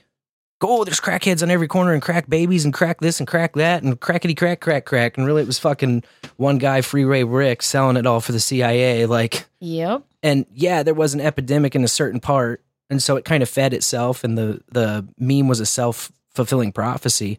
But like, it, I'm just not seeing it in the regular ass people, and you know maybe that's a huge blessing. I don't know, but I, I just this thing continues, and we've expressed our skepticism in the past. I'm not. Mm-hmm. I'm not trying to downplay opiate deaths. I've lost fucking family, very close friends. Yeah. Opiate deaths. It's no fucking picnic. It's no joke. But there's something else at play, specifically when it comes to fentanyl here. There's something that we don't know that's more nefarious. And a lot of this is bullshit. Like a lot of the stories I see, I go, that kind of smells like bullshit to me. Yeah. Easily from the jump, the whole, oh, it's in the same room, and oh, if you touch it, and oh, they seized enough fentanyl to kill North America twice over, you know? Right. Shit like that. Get the fuck out of here. It's reefer madness all over again. Precisely. Just a different substance.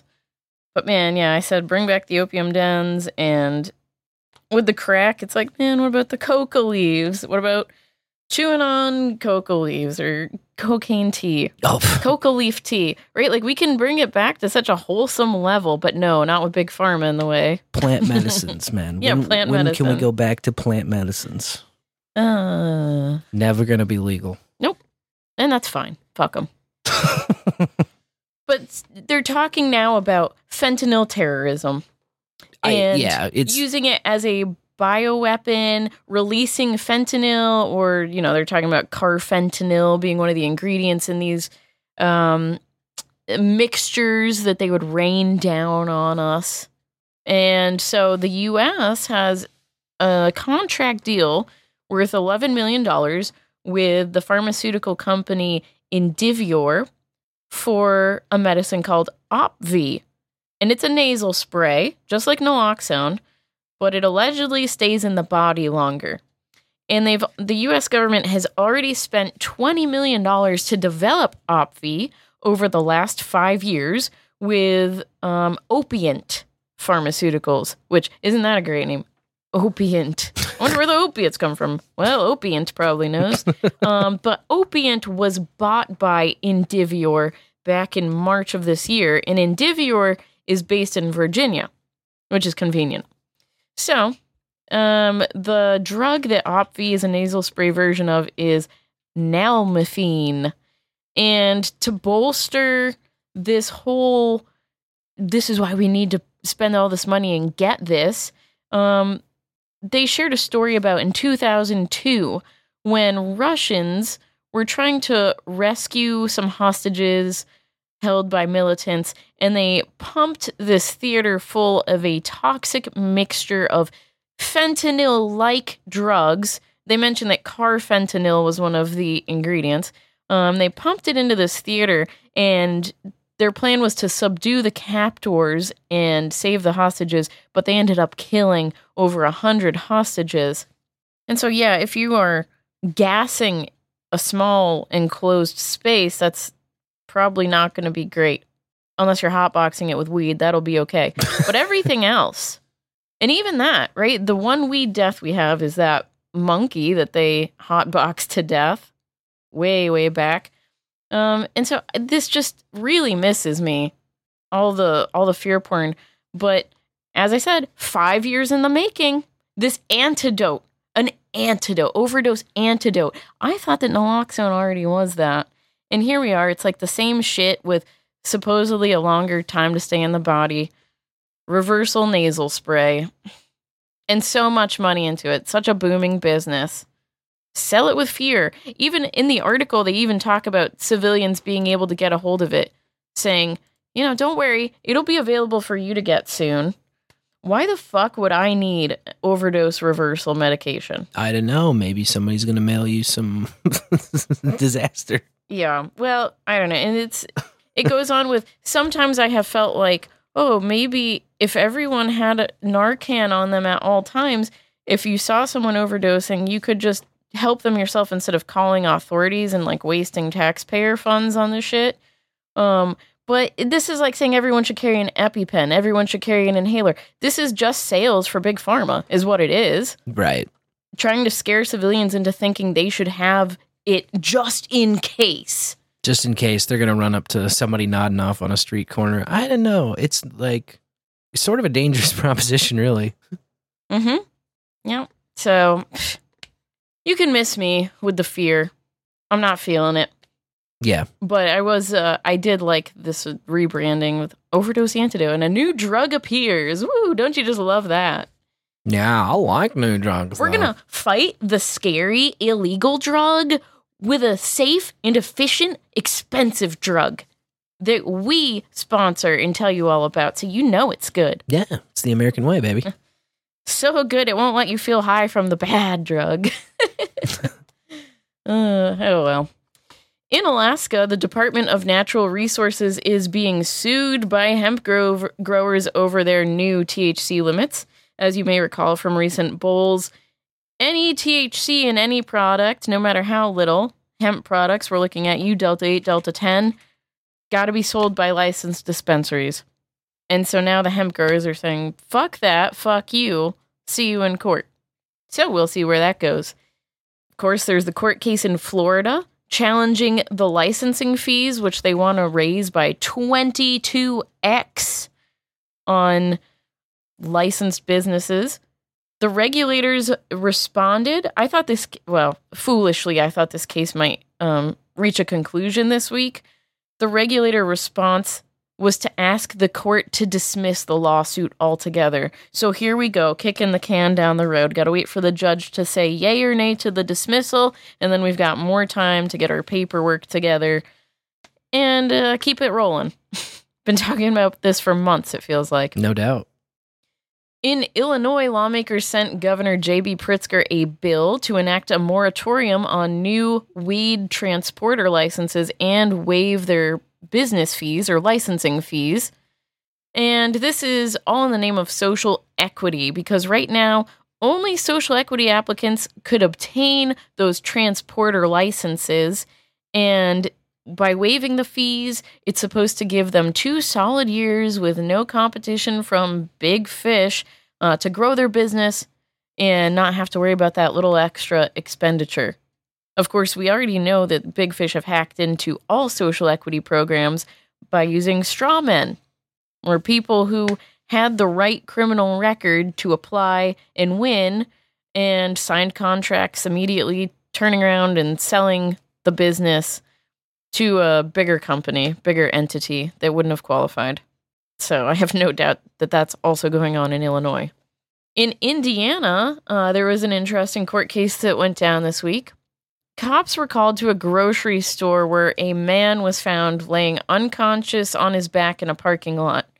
Is this a time for Narcan? Right? Like that's immediately where my brain goes after the first long story. Right. Um, when he, they got there, they talked to him. He said, "Oh, I must have fallen." And they kept talking to him because they described him as disheveled, and so he did admit to the cops that he took drugs. Didn't specify which kind. He just admitted to taking drugs. Already a big mistake. You know not to talk to cops if you're listening to this podcast. So they patted him down, and the cop found two glass pipes, which were probably meth pipes. Dude said they were for tobacco and other synthetic legal drugs, um, but that already placed him under arrest. So he was transported to a hospital, and while at the hospital, they gave him another pat down, like a strip search, you know, and they found three grams of meth in two joints. No, no. So he got pissed off and he started fighting with the officers and threatened to kill one of them, which again, not That'll- smart. Don't open your fucking mouth. Right. We might not have even gotten this far if he hadn't said anything to these cops other than I need a lawyer if it really comes to that. Um, so he admitted to having weed and meth. He just said, "Yeah, that's mine," and he was, you know, arrested and charged for that. So when court came around, he filed a motion to suppress the evidence uh, that was brought up during the pat down search, claiming, you know, violation of his Fourth Amendment right. But the judge didn't see it that way, so it was denied. Um, and the judge backed this narrative of, well, the cops and the nurses had to pat you down for their safety. You know, what if you had a needle you could have jabbed him with, or a gun you could have shot him with? Okay, whatever. So he couldn't convince um, the Court of Appeals that the meth related evidence was improperly admitted. However, something interesting happened when it came up to those two joints, and this is probably a good attorney move on his part. The pot possession conviction was vacated because the state did not prove beyond a reasonable doubt that it was Delta 9 THC and not hemp.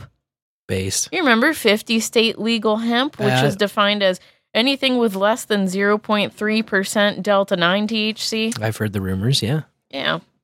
Some states are fighting back against that, of course, but yeah. It was 50 state legal in 2018 when the Farm Bill first passed. Interplanetary legal ever since God gave it to us. Genesis 129, people. Come on. Yeah, our God given rights. In Maryland, the Cannabis Administration is now accepting business license applications until December 12th, but it's exclusively for social equity applicants. That's how Maryland has also chosen to play the game. So they are more than doubling their retailers in the state, and they're looking to award 179 total licenses here 75 dispensaries, 16 growers, and 32 processors. I love that term when it comes to this plant. Process this. Beep boop. Here in Missouri, the courts have expunged nearly 100,000 pot convictions since legalization took place. That's nice. Yeah. That's the that's the good side of legalization. Yeah, that's uh It's a step in the right It direction. is.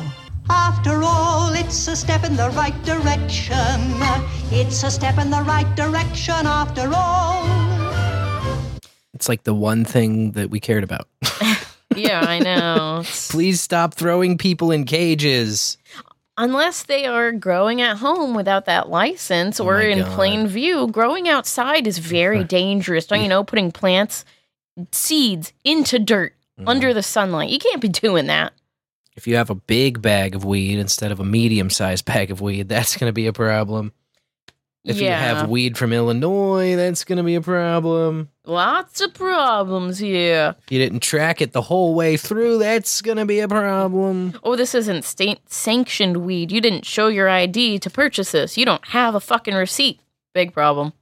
But hey, But hey, just the little, it's just the little things, the little details. Let's not get lost in the minor details. know, 100,000 people now uh, pot conviction invisible. Good, keep going. Yeah, exactly. Just like get the government out of pot. All governments, state, local, federal, to fucking plant. Back off. Get out of here. Anyway, in Montana, um, there were rules that went into place to increase the licensing fees for weed businesses. They are now on hold due to a legal challenge. So, Here we go again. yep, yep. We See you in court. also in court, the New York Supreme Court issued an injunction this week in favor of the hemp companies against the Cannabis Control Board, prohibiting them from implementing and or enforcing their emergency regulations that they adopted um, requiring a 15 to 1 CBD to THC required ratio and uh, serving limits, container limits. So, yep. We see in the chats, right? You got to fight legal with legal. Legal fights now. Lawfare, it's the only way to get things done in the United States. Such an eye roller. Without exception. Bring back duels. I challenge you to a duel. um, also in New York, regulators reached a settlement agreement over a lawsuit challenging the licensing process. So for three months, dispensaries have not been able to open in New York because of this, but it, that should start rolling back out soon. Soon ish. You know how this goes. In Oklahoma, regulators are taking action against 165 growers who didn't post the required signage that took Oh effect God. November 1st by Senate Bill 1737. They have to have a certain size sign with certain words on it at the perimeter of their property. With the proper font and the proper boldness. Yep, yep. And they sent out thousands of worker bees to go and check to enforce it. 7,000 inspections, Some nosy Nancy's. 4,600 operational status visits. They seized nearly five tons of unregulated weed and an entire dispensary. Well, thank God all of the children that were saved from that weed that didn't have a sign next to it. Ugh, yeah. Fuck, it's so stupid. Yeah. It's getting very old. Oh yeah, for sure. Here, this is, next story is very interesting though. Uh, Rhode Island regulators entered a consent agreement requiring a licensed cultivator who got caught with hundreds of unregistered pounds of weed to pay six hundred and twenty-five thousand dollars to keep its license. So, okay, you broke the law.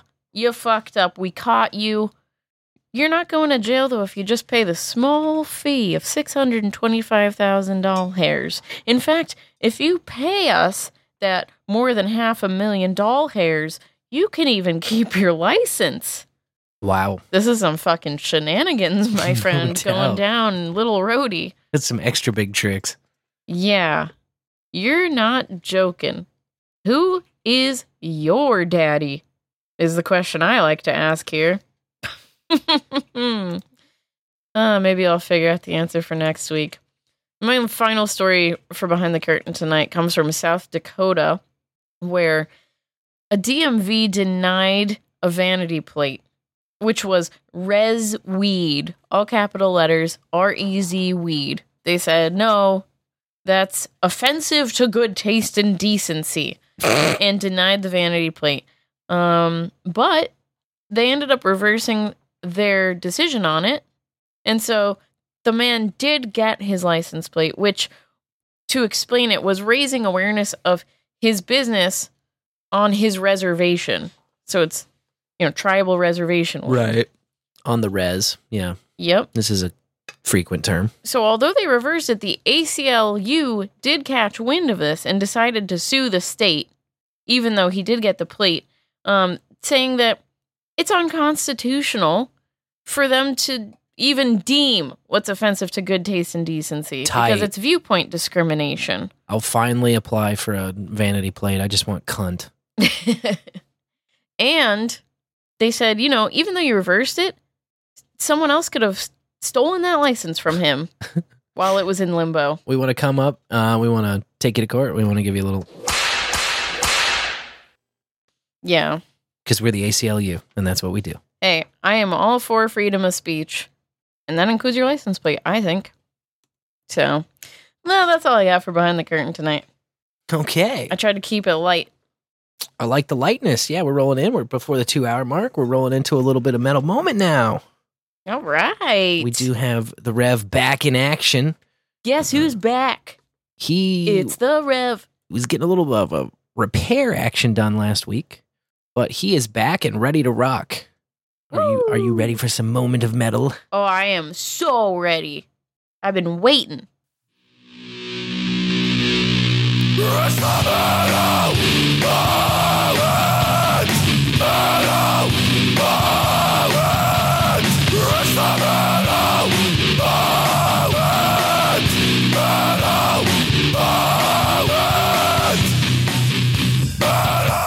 In the bowl and in the morning. This here is Sir Reverend Cybertrucker and Kenny and Grogu with this week's Metal Moment. While my truck was broke down, I had an opportunity to spend a lot of time looking for new music on the internet. And while trolling around for fresh metal, I found a documentary called Res Metal, documenting the metal scene of our nation's Native American reservations in the Southwest. The documentary follows quite a few bands, including this one.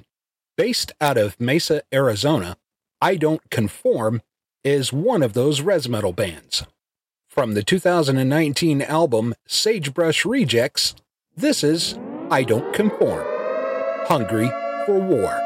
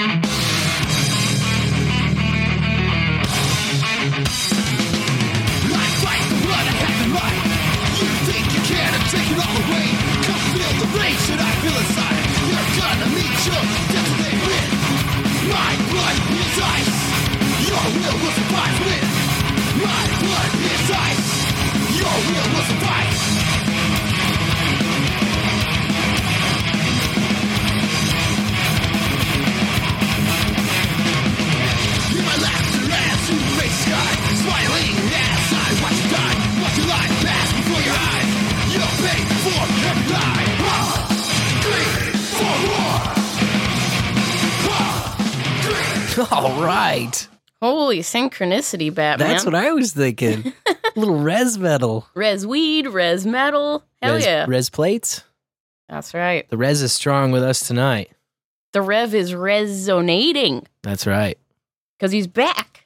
He's back. He's ready for action. He knew what your uh, curtain situation was all about. Must have read my mind. No doubt. Well, thanks, Rev. You can follow along with the Rev shenanigans uh, over at noagendasocial.com. You'll find him at Rev Cybertrucker and uh, give him a follower. Give him a follower. He's getting a little chunk of the boostage uh, and just about all of it if you boost during the metal moment. Yes. 99%. The 1% is so we can credit you in the producer list. That's right. So we can still see it come through and thank you. Yep. Thank you for helping the Rev. Uh, now is the time where we get to hear from our wonderful friends, the bowlers, about a rotating topic that we change every week. We call it The first time. The, the, the, the, the first time I ever. First time I ever did a thing. And uh, the current thing is the first time I ever helped me out here. I just had it in my head. And then I Sleepwalk. sleepwalked. That's right. I wanted to. We got to talking about horse paste in the chat, and now I'm thinking ride a horse was last week, and it just overtook my mind. I couldn't think past it. Uh, yes, the first time you ever sleepwalked, which is the proper tense of uh, sleepwalking in the past. Yeah. So, do you remember the first time you ever sleepwalked? Well, if you do, the proper response is to whip out your Celloma and call 816 607 3663 and tell us all about it, or text us all about it, or uh, send us a video of you sleepwalking right now, listening to Bowl After Bowl. All of those are valid responses.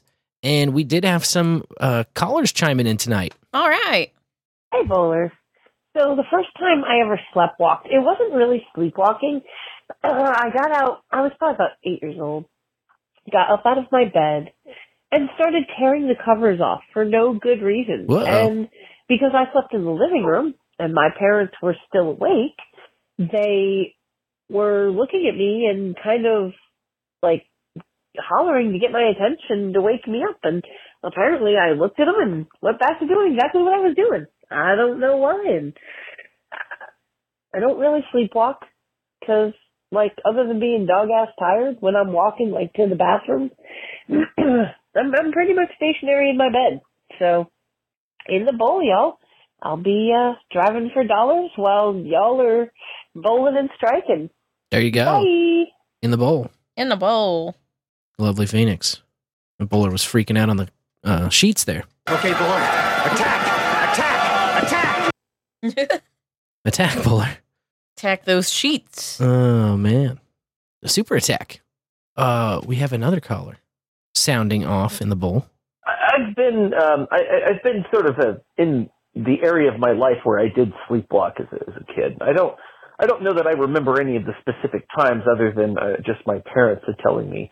Um, probably up until the age of maybe ten or something. But um, and, and honestly, if going back through my life, there's probably a lot of reasons I, I did it. I don't know. I mean, I was always uh, it seemed like I was uh, on the lookout to be somewhere other than where I was because it was a lot of I don't know. uh, Just had a, had a lot of stuff going on. But when I was a, um, uh, although um, I guess one time I did it, um, you know that that, that I that I may- have, or, you know that, that I may have remembered or something. It's it's yeah. I mean, it's not that.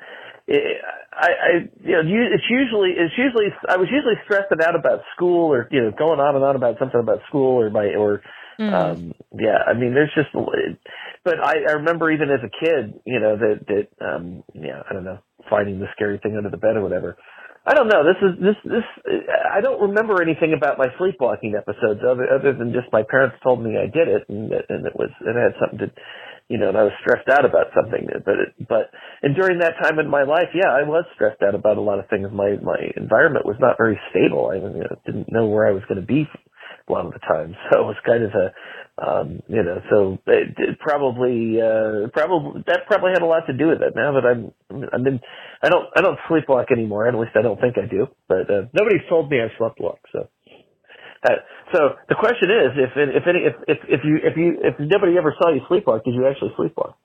That's that's a great question, actually. Be sure to join our shenanigans at 4 p.m. on Saturdays at Lotus Effect, at lotuseffect.show. Yeah. Later, bowlers. Bye. Laters, laters. Thank you, fun boy. That's an interesting question. Does it did it happen if nobody saw you do it? Might as well have not, I guess. Yeah. Might as well have not, because you're not even going to hear about it at that point. Yeah. As long as you make it back to bed, you wouldn't even know. Yeah, that's a philosophical puzzle there. For more philosophical puzzles, definitely check out the Lotus Effect, 4 p.m. Central on Saturdays. LotusEffect.show. There you go. You remember the first time you ever sleepwalked? Yeah. On the 8th of never. No shit. I've never sleepwalked. Never have you ever. Never have I ever. Now, Mm. I have had sort of, I've told this on the bowl before. It's like my spirit walked out of my body while I was sleeping. A sort of astral projection experience when I was really young, Mhm. three or four. And my nana was baking cookies in the kitchen. And I smelled it. And I walked down the stairs and said, mm, That smells so good. Something like that. And then I woke up in my bed and was like, hmm, that smells so good. And I went downstairs and she was wearing the same outfit that I had seen her wearing, making the same coat, you know? Mm-hmm. It's like I had been, just been down there, but not really. Yeah, that's fun. So that's freaky, but that's not sleepwalking because my body just stayed in bed, nice and immobile. yeah, that's your Um, spirit sleepwalking, not really your body. Yeah. And so all I can think of is blacking out on alcohol is a bit like sleepwalking. True. because your body is although no one knows you're asleep but your brain it's like your brain turns off so you might as well be asleep Right. and i've only gotten blackout drunk okay twice once was on this podcast i've gotten blackout drunk uh it was in a post show though not on the podcast and the other post. time was on a hog story. i didn't black out that night i did not black out that night Uh, maybe once i hit the bed and the wild things started but Mm. um that was a great goddamn time though You were um wild. I was, yes. By the way, just as a side note, not to go rabbit holey, but my favorite, my the thing I appreciate most is you can be the fucking most hammered. No one would understand how hammered you are. you just seem kind of like mildly tipsy and a little more animated. Yeah. You are fucking wasted. yeah, only you know when I am. and it'll just be little subtle things. Like that hog story was perfect. Like you went and guessed it on the hog story. Oh, yeah. You were fucking hammered. Yeah. And it's hard to tell if you go listen to that episode. It just like seems, you know, like you're having a good time, which you were having a very good time. Yeah. But you were like marvelously drunk, Yeah. which was fun. It was It gave me an extra chuckle because I'm like, nobody even knows the extent. There's no true. way. And then I came down and all my whiskey was going out of this bottle. And I was like, holy shit. Yeah, Booker's. it's worse than I feared. I was just drinking straight Booker's. Yeah. I was going, I was so nervous. That's why. Fucking 129 proof bourbon. And she's just like, hum, hum, hum. Yeah, I had a full glass, like a full low ball. Oh, Uh, wowie zowie, man. but I'm shy. And then the alcohol, I know it's that's not a, good reason. social but- lubricant, man. Yeah, social lubricant. So the first time I ever blacked out was a case like this where you were working the bar and I took a stroll with some mutual friends. They had no idea I was blackout drunk, Mm-hmm. you know, and I'm very lucky that my body took care of me and got me back to you and then into bed. But all I know is that at one point we were walking through the alley next to the bar, and I said, Hang on, I need to pee. And I threw my purse on the ground and squatted and peed, but my cigarettes fell out and I peed all over my cigarette package. Ouchie. And I only know that because the next morning I was like, the fuck smells like piss in my purse oh, no. and it was the cigarette thing and like ugh, i was like what the fuck and they're damp like i'm just gonna just throw this out Oh, and no. then i called my friend i'm like what the fuck happened everyone's like well you had to pee so bad you like dropped your cigarettes while you're peeing and you peed right on the package i was like oh shit yeah i guess that explains it but i was not there i don't remember oh, God. so that was Uh, trouble That is trouble. but you know, it, it that was my one. That's the only time I I feel like I can say I really blacked out because when you're at home and you get that wasted, that the memories start coming in and out. Well, at least you know you're safe. Yeah. When you're walking the streets, that's scary. No doubt. College age in a college town. Ooh. Mm-hmm. Fucking bait on legs. Mm-hmm. I was in a big group. Big group protection. Big group helps. Yeah. But no one knew I was blacked out. That also is a superpower Yeah. with super defense. Yeah, definitely. So I don't think anyone tried to take advantage of me. No. So that was no. good. You always handle yourself incredibly well. Yeah. in Even my situations like subconscious. Yeah. My subconscious was probably having normal conversation. Mm. oh. Uh, text from the text line, which is not the F tie weighing in, but this actually came in through the week. I just noticed it. This is Make Heroism weighing in on the Florida medical Oh, yeah, yeah. situation we talked about last week. Uh, he said, for a little insight on the ridiculous Florida medical bullshit, uh, street prices are insanely low. It's remarkable, to be honest. Also, every 50 feet is a store that sells all the Delta bullshit. Medical is probably failing miserably in this state because they're still selling eights for like 40 to $60. Yep. That's like custy college prices. Meanwhile, you can get it, quote, on the streets, quote, nice, uh, for half or less, depending on who you know. My advice buy some seeds. Exactly. And seeds are federally legal under the 2018 Farm Bill because the seed contains 0.3% or less Delta 9 THC. Bada bingo. So that is the way. How's that for some fucking laws? Yeah, it's just crazy. Nutso. The legal shit's already too expensive, and then they want to, you know, get more fees out of them, which would Yeah. make everything more expensive in turn. Why triple Maybe- tax it when you could quadruple tax it? You know what I'm saying? 22x. Trying to fix some potholes around here. Think of the children. Or maybe it'll just all implode on itself, and we can have the nice the repeal of prohibition Oh, that we dream of. that would be so cool. I'm a true believer. I sleepwalk about it all the time. uh, looks like we got some callbacks.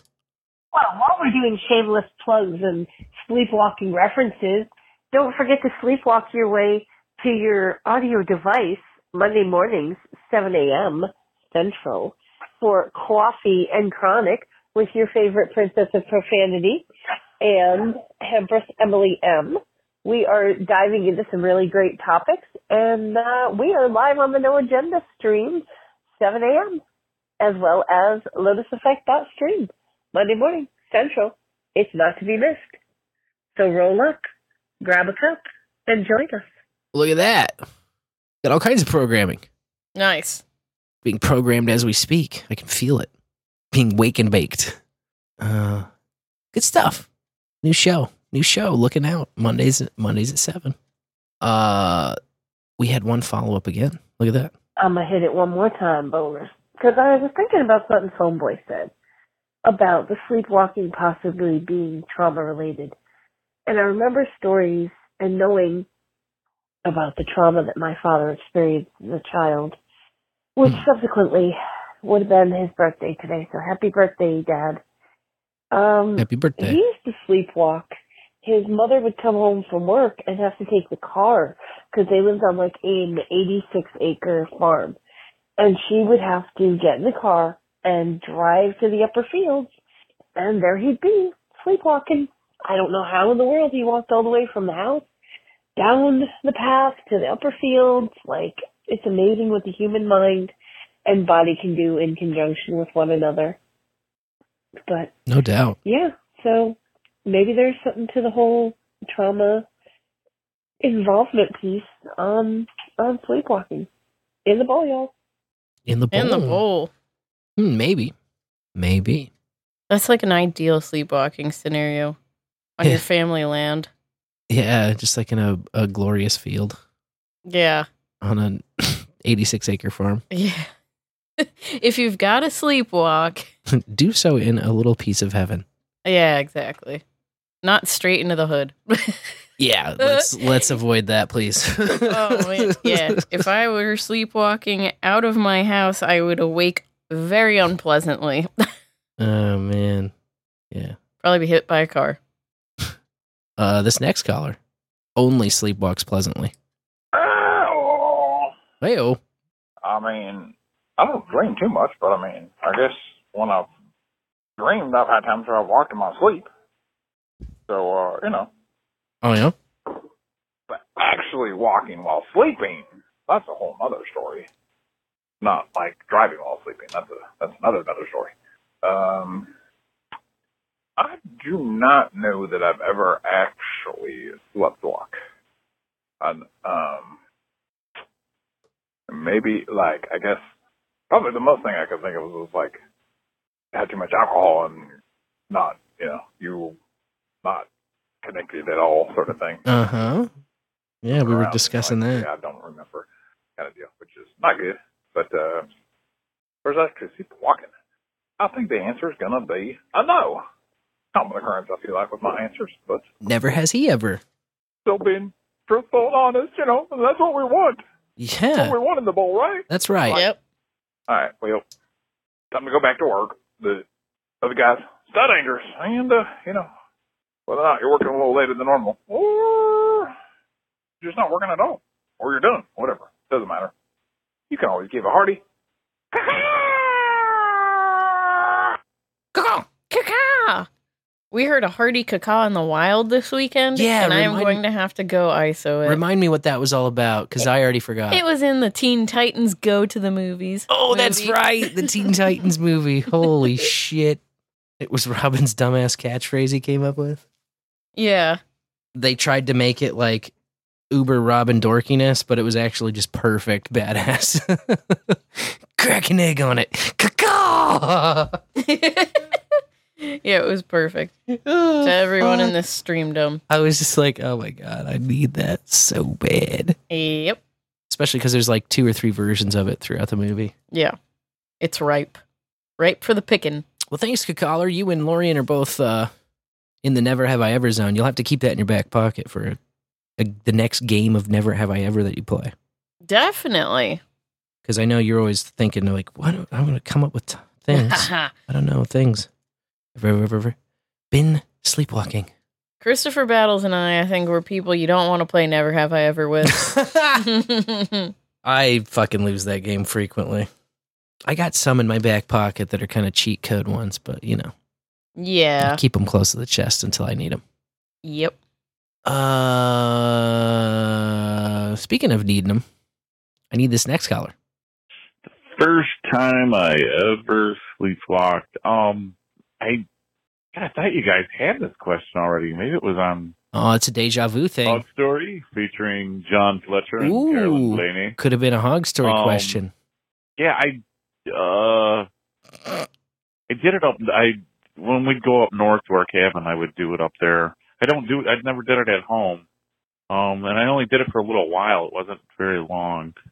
Uh, I know my dad. My dad would have. uh He'd talk.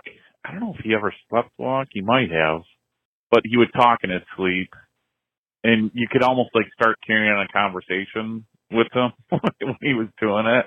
Uh-huh. And he would start like saying like weird shit. Uh, he'd be like, "What do you mean by that?" And he'd be like, "Yeah, the banana's out in the lawn. yeah, suntan lotion on it, or something shit like that." Uh huh. and uh twice he woke up while I was doing it. He was so fucking pissed off. uh, I was doing it. Yeah. Um, I know other other people in the family would do it, but they'd usually stop after a couple words. I would just like keep going because I'm a dick. Uh, I inherited it from him. Uh, but yeah, I would. Good uh, work. Pull that shit on him all the time. Anyway, let me go. That's great shit. In the bowl. In the bowl. Love That- you. That is the funnest part of anybody sleepwalking is conversing with them. You gotta converse with them. Oh. If you suspect somebody of sleepwalking, please talk to them. It'll be the most hilarious shit you will ever do. Holy fuck. Almost always makes for a great time. I have not had that pleasure, It's so funny. but I do have four human resources, so maybe it's a matter of time. Might happen someday. Who knows? They all like their sleep a lot. Mhm. So they might be like me, where the body stays in bed. I feel like my sister used to sleepwalk more than me, we've both done it Huh. number of times. Mine was particularly weird because like I always had a loft bed. So Oh. like when I sleepwalk, I got to climb down a ladder. That's scary. But for whatever reason, I don't know, sleepwalking you don't just jump off the side of shit. You know what I mean? Like there's some sort of consciousness going on. Your subconsciousness is smart enough to still climb down the ladder and like do all of the normal things. It's really weird. I can't really tell you the first time I ever slept walked, sleepwalked, because this is one of those wild things about sleepwalking. Is like you've got to have witnesses pretty much, unless you wake up during the middle of it. You have to have somebody tell you, "Yeah, last night you were sleepwalking. It was a riot," and you got to be like, "Huh?" and kind of hear this weird story about you that you were in that you don't have any recollection of or connection to, really. So, uh, as a result, I also can't really remember super specific times or reasons. The one that stands out to me is uh, one time sleepwalking almost ruined summer camp for me one year, Uh oh. which I fucking no idea.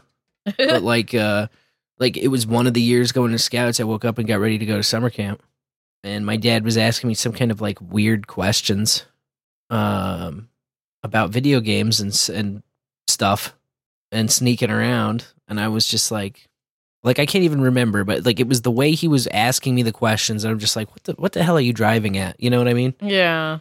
And he was like, "Oh well, you were up sleepwalking last night." I guess I was like sleepwalking, playing the PlayStation okay, Spence. The- okay. the night before summer camp.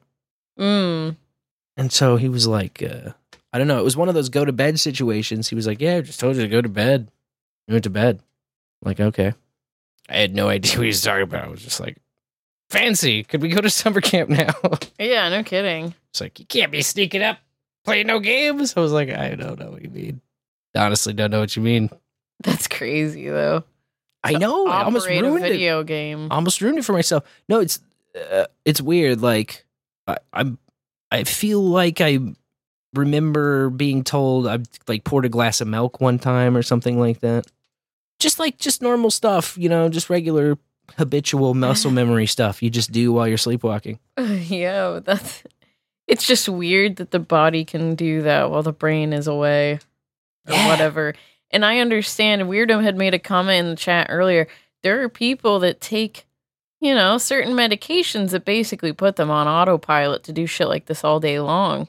And they go through their wife their life sleepwalking. Sure, I said they go through their wife sleepwalking.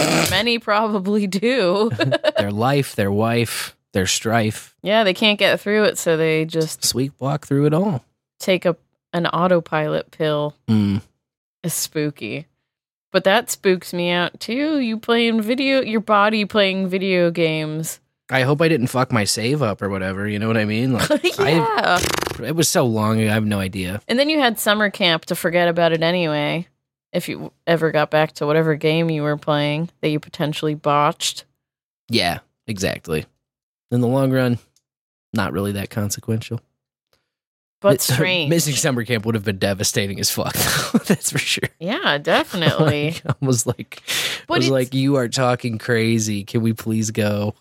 my reaction to it too if one of my kids was up playing video games in the middle of the night i would say get the hell to bed what the hell are you doing you know Mhm. i would be pretty pissed off and then we would talk about it the next morning and if they just said well, i don't know what you're talking about i would be more pissed off because i was like you were in the you know you were playing video games i wouldn't even understand that sleepwalking could possibly be at play He's from what he was saying, it was like he was saying that my reaction was like weird and obvious just- that you weren't at home yeah, like for whatever reason. You know what I mean? Yeah. Like these are the stories where I don't even have a, a reference for it, so I you just have know, to take 'cause- somebody else's story's word for it. you but- weren't there, but your body was. exactly, exactly. Yeah. But he, he he said something on the lines along the lines of like, "Yeah, you weren't really with it. I figured you were just on autopilot, so weird. sleepwalking." Yeah. So I I know for sure that wasn't the first time, but I've I've done it a a, a, a number of times when I was a kid. Well, I'm glad that you've never gotten hurt and didn't miss out on summer camp doing it. Thank God. But what about as an adult? I don't know. That's what I was just thinking. I was like, well, you know, I've never sleptwalk as an adult, but then again, if you think back to it, like who's around to let me, Me. know? Me I mean, you're sleeping in my snug little bed. you're around maybe sleeping sound. What if I sleepwalk every other night at a certain time and then just crawl back in bed? Like who would know? I like to believe I'm very sensitive to when you get up out of bed. Yeah, yeah, I probably. keep tabs on it Probably. because I can remember when you've gotten up out of bed when you've been sick or if you've had early engagements like the Bitcoin coffee. Yeah. You know, I know. And then I make a conscious decision I'm going to sleep an extra hour. Nice. Yeah, but I don't think you're sleepwalking I- anymore. I even thought to the dorms, you know what I mean? Like, what if I did it during college while I lived alone in the dorms? I don't Yeah. know. How would I know? But what if weed fixed it? That is maybe possible. That is maybe possible. Like now that you smoke weed, you don't sleepwalk anymore. Weed fixed this next collar, I can tell you that. Hey guys, Rev here. Hey, Uh, Revy. I'm not a sleepwalker, but uh, unfortunately, Mrs. Cybertrucker is a prolific sleepwalker. Nice. And the first time I ever caught her sleepwalking, we were actually dating. Uh, we had been on a date, and I ended up at her place, and uh, you know, shenanigans ensued. And about three o'clock in the morning, uh, I realized something was kind of wrong. So I looked around, and I couldn't see Mrs. Cybertrucker anywhere. So I started wandering around, and I found her outside on the porch, like 30 something degrees outside. She's buck naked and snoring. Nice. So I had to kind of guide her back in it. And that's when I found out that she is a sleepwalker. And I've pulled some pretty cool pranks on her since. But, anyways, that's my first time uh, being around a sleepwalker. So, in the bowl. Love ya. Love you, Rev. In the bowl, love you. I have heard, and maybe it's just one of those things like we only use 10% of our brain, and just one of those things people just repeat. But I have heard that it's best not to wake a sleepwalker, but rather just to kind of gently direct them and walk them back to bed. To say, yeah, you know, let's go back to bed and just get back to bed. Like it's no big deal type thing. Why? I don't know. That's just what I've heard. It's just like the best. These are the spiritual guidelines, bud. Yeah. They're it's like you're like fighting on a hap- different plane. Which makes sense. I mean, that seems like a reasonable thing, you know? Yeah. but it's I don't know why it's I guess probably a little jarring to wake up, like NetNed's example, you know. Uh, Yeah. If you wake up and realize people are having a hell of a time talking to you and you're talking about uh rubbing the uh suntan oil on the banana lawn, you know, maybe it's uh maybe it's a little strange. Maybe you get a little bit defensive after that. Yeah. Anytime you find yourself in a situation that isn't a hundred percent coherent to what's going on, it pisses you off. Let's be honest. Uh well this next caller would never get pissed off. What's up, y'all? It's uh, weirdo. Hey, weirdo. What's up, weirdo? Funny story about sleepwalking.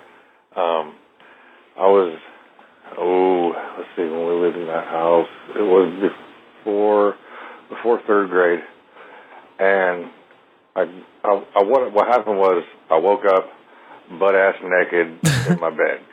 Nice. And I put some clothes on and went downstairs and asked my mom. I was like, "What? Why? Like, why was I sleeping naked?" You know. Um, at that point, I still like wet the bed and things like that. But I remember my mom waking me up and you know getting me changed and everything. So, um, uh, what happened was I went downstairs. I stood in my mom's doorway Ugh. and kind of freaked them out. I was just standing there staring at them, and they were like, "What's the matter?" And I pointed at my knee, and I was just like, and then, and then, uh, kind of mumbling, not making any sense. And they were like, "What?" And I did it again. I just pointed at my knee, like, and so um, my dad got up, followed me, because I walked off and I I went to the bathroom. I stripped all my clothes off.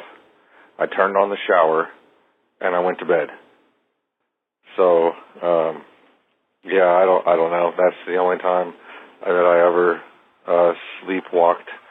So, but it's it's kind of funny, I guess. That you know of. But yeah, that you So, know of. anyway, bye. Bye. Thanks for the ring, weirdo. Yeah. Good to hear from you, brother. Oh man. Yeah, that's another thing. Like, uh, I kind of vaguely remember my sister used to sleepwalk too, and it'd be like uh, the things that you pick up and put down doesn't. There's something that doesn't quite track there. It doesn't fully make sense, you know. Mm. Like you can do some things, but you can't do other things, and I don't really exactly understand it. It's also so long ago. Like this is bringing back certain memories that are pretty fuzzy.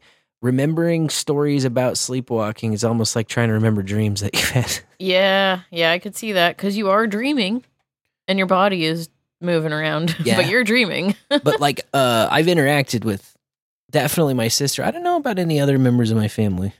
I've seen them sleepwalk. Probably just probably just take.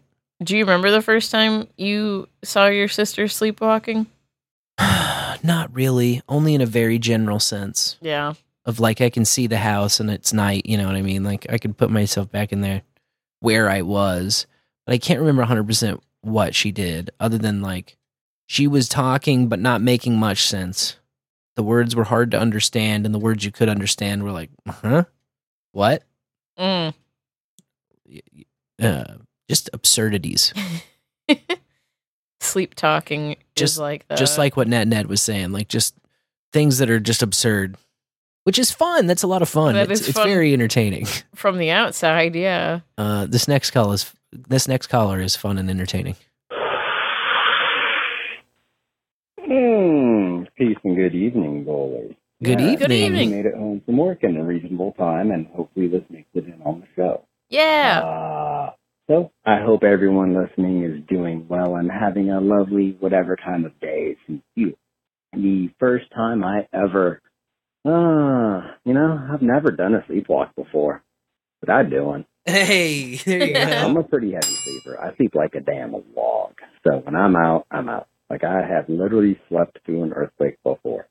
Um, Nice. different story for another time.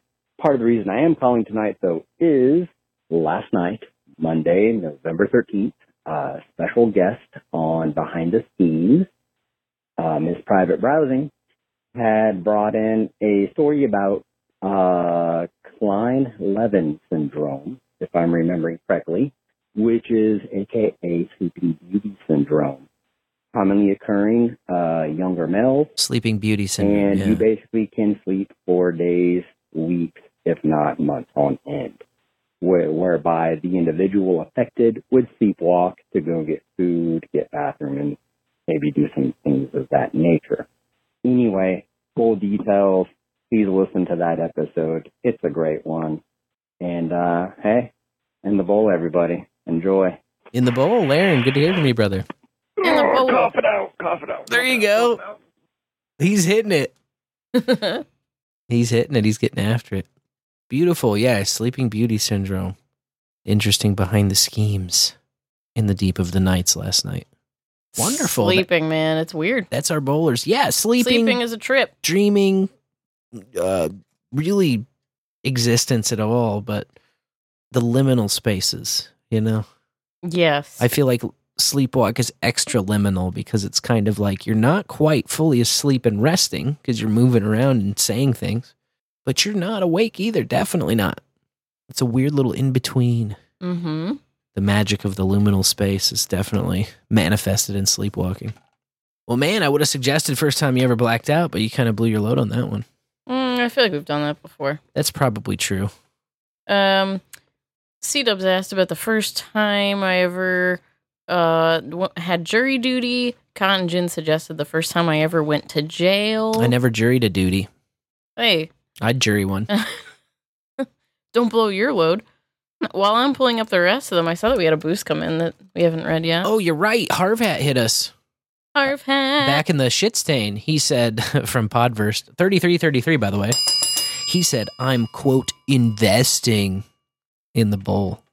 Hell yeah. Finger wag required on investing. Thank you, harvhat. He said, "I'm investing in the in bowl after bowl right now." So he is long bowl after bowl, and for that we thank you. Ooh, we've got a good list of potential F ties. First time I ever used Craigslist. First time I ever went to Chinatown. First time I ever experienced fight or flight. First time I ever went magnet fishing. Let's go with Craigslist. I love Craigslist. Okay. So next week, you should call 816 607 3663 or text the line and tell us about the first time you ever used Craigslist. I got a good one for that. I'm sure I will too. I just have to go fishing into the depths of my Craigslist memories. Shove aside the cobwebs of your mind. yes. uh, Craigslist, always a good time. Call us up. Tell us about your Craigslist days. The early ones were always the best ones. Your Oh, first yeah. your first Craigslist go around. Holy shit, this really works. Buying things from strangers on the internet. Hmm. 816-607-3663 is the number you want to call. And that leaves us with one piece of business. Ah, fuck it, dude. Let's go bowling. Yeah, let's go bowling. I'm in. In Boston, the MSPCA got a very adorable surprise. No. 33 sugar gliders were surrendered to their care. Those things are cute as shit. They are so cute, but But the care requirements were always a barrier for me where I knew, nope, not for me. Not Yeah. the pet for me. Uh nocturnal marsupials, specific dietary and husbandry needs. You know, mm-hmm. it was hard enough to find the perfect husband for me. Now I have to find the perfect husband for a tiny marsupial. I was gonna Just say kidding. Me and the uh, sugar glider got a lot in common. yeah. Yeah. Small, omnivorous, nocturnal, Yep. Yep. Complicated little creatures, but a It kinda- predilection for sugary foods such as sap and nectar. hey, sugar glider, stop stealing my moves. there's only room for one of us here in the bowl. The uh they're so cute. Yeah, they really are, but I don't know, man. It it, it always makes me sad stories like this where hey, at least the person realized they had a problem, you know, with 33 of them.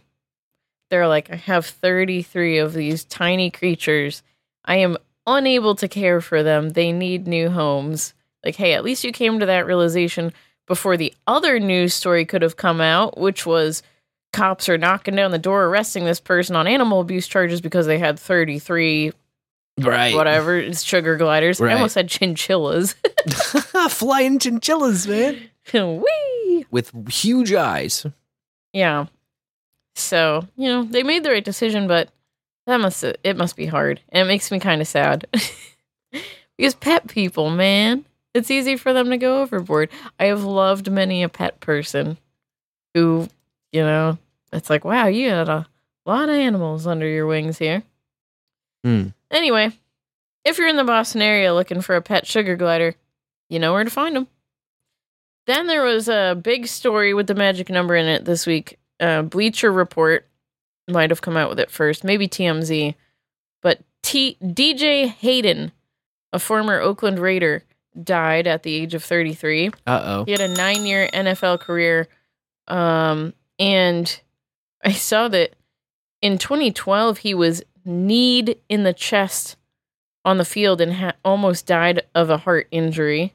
Oh fuck. Which, yeah, holy cow. But, um,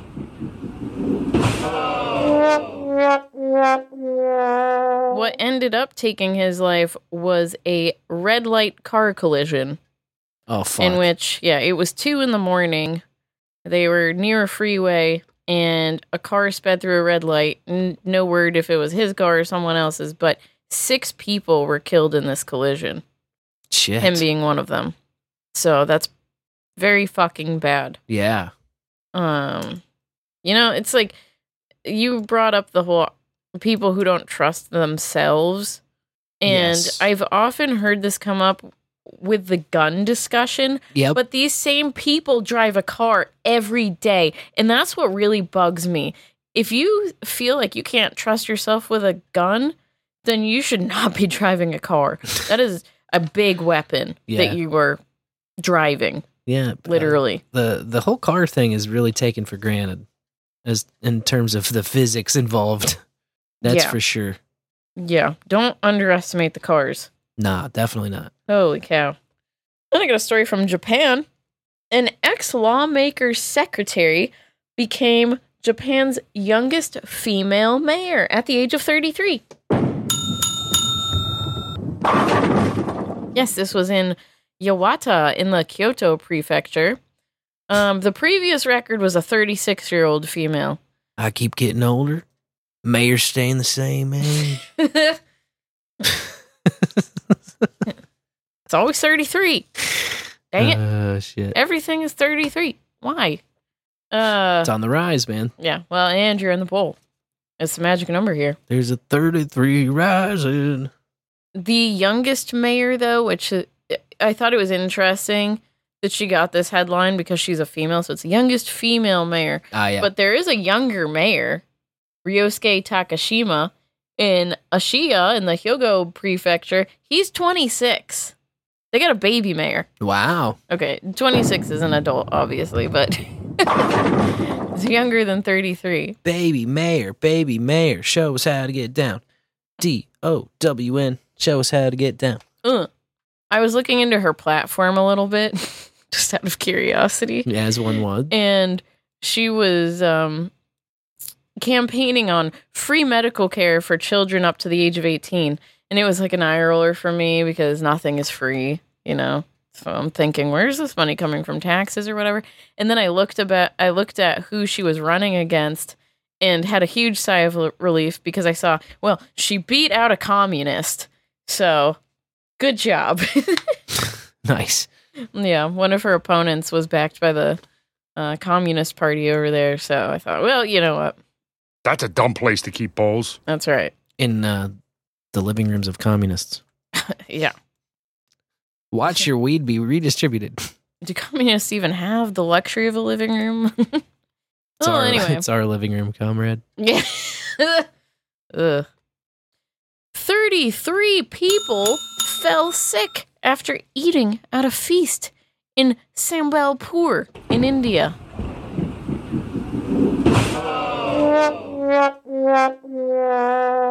I'm bummed out because they didn't tell us what the feast was all about. But 200 people were in attendance at least.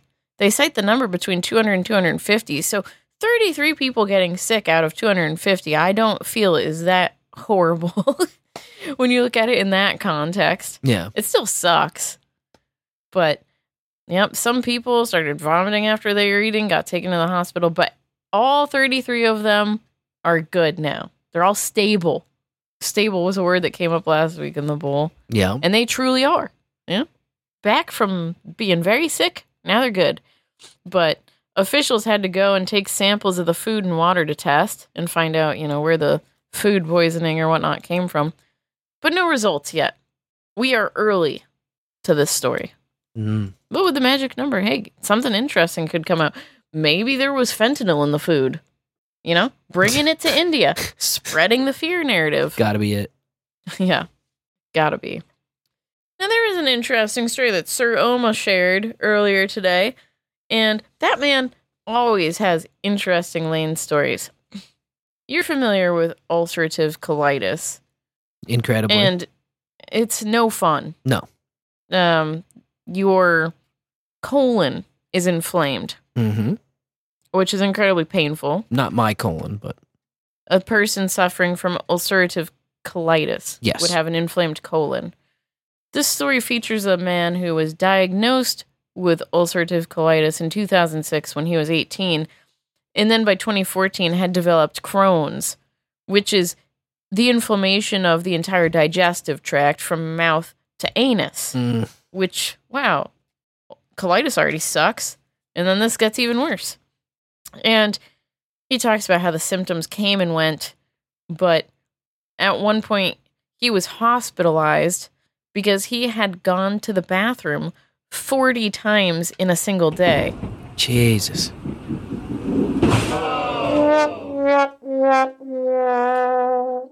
So he's a young adult, but his mom was obviously trying to help. You love your kids, you want to help them. She contacted the director of the Center for Digestive Diseases, who also happens to be a pioneer of fecal microbiota transplantation. Okay. So uh, they call it FMTs. Yes, I've heard of this. And yeah, this is when you take a healthy stool and would transplant it into yourself to get that good bacteria in your digestive tract. Yeah. You borrow a healthy person's poop. Yes. You take the poo poo and you heal yourself with it. Yes. So You hide it in your poo cave. usually in Western medicine, you would go to a doctor and they get poop from an anonymous donor. They blend it with a saline solution. They put it into your gastrointestinal tract through an enema or oral capsules. I guess you can take poop pills. And, or of course, there's colonoscopy routes or upper endoscopies. Um, and that's how they do it in the sterile environment. But this guy's mom found out you can DIY the transplants. Well, of course. So she got her poop tested to make sure she had no infections or diseases. And when it came back clear, they started DIY transplants No shit. every day for a month. then every two days for a month, then every third day for a month, and then three and a half years of it being just once every month, where he would take his mom's stool and use it as his medicine. And he became symptom free and got off of all his medications in his mid 30s. So it does work. But something very interesting happened here. Uh oh. His mom was going through menopause Okay. and he started getting menopause symptoms Whoa. hot flashes, mood swings. And I guess it's because poop transmits high levels of hormones. So uh, you're also absorbing all of that. Yikes. Yeah. So imagine being a man in your mid 30s going through menopause. it sounds a bit like a wet dream for some people. It's exactly the right level of confusing for our era. Exactly. Exactly. But I thought it was great just that a Business Insider is the one that wrote about this guy. And I think it's good that people are seeing DIY medical care Oh yeah, totally. in a headline, you know? mm-hmm. Because that Oh, I would do a fecal transplant, but I just don't trust myself. oh my gosh. Oh my goodness. Cito says dad should have stepped up. But you know, we suffer from a quite fatherless society here. Yeah. So where's daddy? Where's Daddy? Don't ask. I ain't doing that shit. That's what Dad said. It is something a mother would just throw herself at. Like, yes, no problem. You can have my shit. Here, take my poop. Take my stool. Eh. my poop.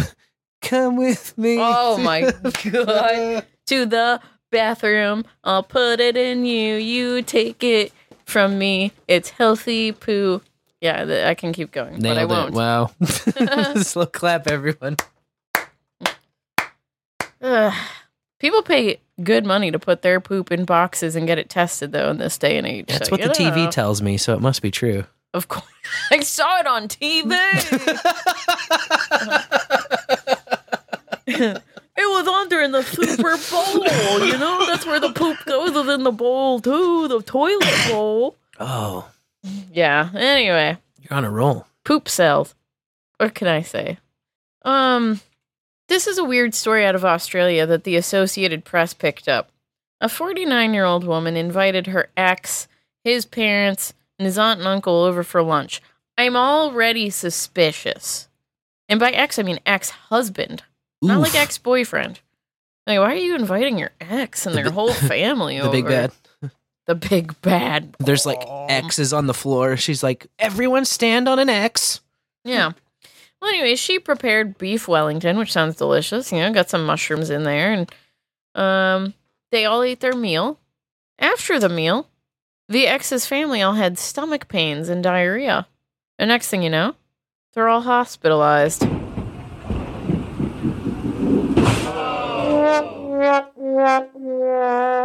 His parents are both 70. His aunt was 66 and his uncle is 68. All of them died Oh my god. except for the uncle, who happens to be a Baptist pastor. the way I said pastor was so weird. Pastor. like a Louis Pasteur. yeah. a pastor. Um and that's no good. That's no good. So now she's being looked into. More than looked into. She's been arrested for murder. Murder. But she told the reporters 2 days after the third and final death and this was her quote that was in the story. I'm devastated. I loved them. I can't believe this has happened, and I'm so sorry. So I started thinking about this because they say, you know, poisonous mushroom from the beef Wellington. Well, she cites her mushrooms as coming from a major supermarket chain, and then she had some dried mushrooms also from an Asian grocery store. And I looked into what kind of mushrooms they were. Yes. Now, they cite that the symptoms were persistent with poisoning from the wild Amanita phalloides, which is better known as the death cap for Uh-oh. obvious reasons. It's responsible for upwards of 90% of all mushroom related fatalities year after year. It's that one you want to jump jump over in Mario. Right. I was expecting it to be really spooky looking and have, you know, be black or something like those. Stay away or brightly colored, you know, like stay away from me, mushroom. Probably just looks delicious, Like like, the- a regular mushroom, huh? Amanita muscaria. Yeah. Well, that's the thing. So I looked it up, and when I saw it, I immediately thought of a different kind of mushroom. I thought, holy sh- cannoli. Holy shakanoli. I didn't know the name of the mushroom. It's the um, Coccora mushroom, is what it looks exactly like, my friends. To an untrained person, right? Like you're just out in the woods. It looks exact, and it's in the same family. It's in the Amanita whatever family. Mm-hmm. And I just thought, oh my god, they look so eerily similar. They have the same weird like hump growth on the bottom. The reporters don't say this, obviously. You know, they just say she poisoned them with poisonous mushrooms. But I think that this woman really, even if she had forged them herself, could have made an honest mistake here. So I don't know. It's scary. And they're just talking about the sentences for murdering three people. Like, oh, she could see 25 years in prison. But she also got sick, is another thing. If you were Mm. intentionally poisoning people, why would you also poison yourself? Maybe just she ate a little bit so it wouldn't look sus. Right. You could have just eaten a little bit. So, you know, but uh no, this is and to describe it, it's a it's a beige mushroom. Killing your brain like a poisonous mushroom, deadly. With a play adult melody, anything less than the best is a felony. So I don't know. This one was a a mind twister for me, just because I saw it and I thought I've seen that mushroom before in my foraging book. Ah, So I love mushrooms, so I flipped through a book. I don't. It, it seems to grow all over the place. The deadly one, as well as the one you can eat. Isn't that funny? It's like it seems like a lot of those mushrooms. They're like, this is the really, really delicious one, and this is a look-alike that'll kill you. Yeah. they look the same, and you're like, oh fuck. Well, and so then I, you know, looking all these things up, I found something interesting was which was that there is actually in England they've found a way to reverse the effects so that you can protect your liver by preventing the uptake of the amatoxins from that mushroom Mm. by the liver cells and it's intravenous silibinin which is a derivative of milk thistle when you say milk thistle it makes sense to me the silibinin you know you're, we're pulling Yeah, we're extracting a it. certain molecule from it. Yeah. but yeah so i just thought i thought that was interesting too like hmm maybe sh- everyone should have milk thistle on hand Yeah, you feel like that's one of the things that just general uh activated carbon would take care of too, though.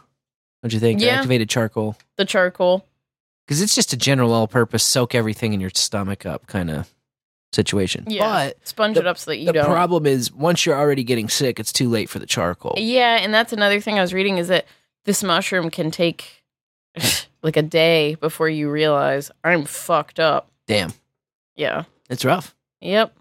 So that is rough. Beef Wellington, more like beef Failington. Not well at all. Beef Sickington. beef Poisington. Bummer. I didn't have a good one there. Maybe she had beef. We don't know. Maybe, yeah, because as I started off, what are you doing inviting your ex and the whole family? And her ex couldn't make it, you know, conveniently. The ex husband. Lucky for that bloke, huh? He must have smelled her at from far away. Yeah. So, um, speaking of smelling things out, yeah, thrift stores get donations every day, almost constantly. I feel like. Yeah, I feel like And- we'd give them a donation every day. oh day. my gosh, we give them a donation damn near every week Yeah. because when you have human resources, people give you so many things. They Yeah. give your human resources so many things, and then they grow so fast, and then it's just time to give back. Well, anyway, this employee at a southeastern Wisconsin thrift store was making the rounds and discovered something horrifying while conducting inventory, and that was a live cluster bomblet. Holy shit. I know. Kaboom. I don't even know what a live cluster blom- bomblet would look like, other than something that's likely to fucking explode. Yeah, I know what it looks like in Worms. Cluster bomb. Oh, nice. Yeah. Yeah, that was one of the uh, Worms ammo that you could choose. Blow up each other. Is it? Does it? If it's a bomb lit, does that suggest that there's multiple cluster bombs together? Well, when you're a worm, like even the smallest bombs are enormous. But they referring to the headline here in a human thrift store, not in the Worms video game. I know, I'm just fucking around. Yeah, like I've heard the term cluster bomb. I've heard the term cluster munition, but Mhm. live, or I know what live means. It means it could go off. Excuse me. Cluster bomblet, though. Yeah, from what I understand, it's like It's like a bomb omelet. It's a bomb. it's a big bomb that blows up that little bombs shoot out of that then blow up. Yeah, okay. At least that's how it worked in the video game. and it made it makes sense. Yeah.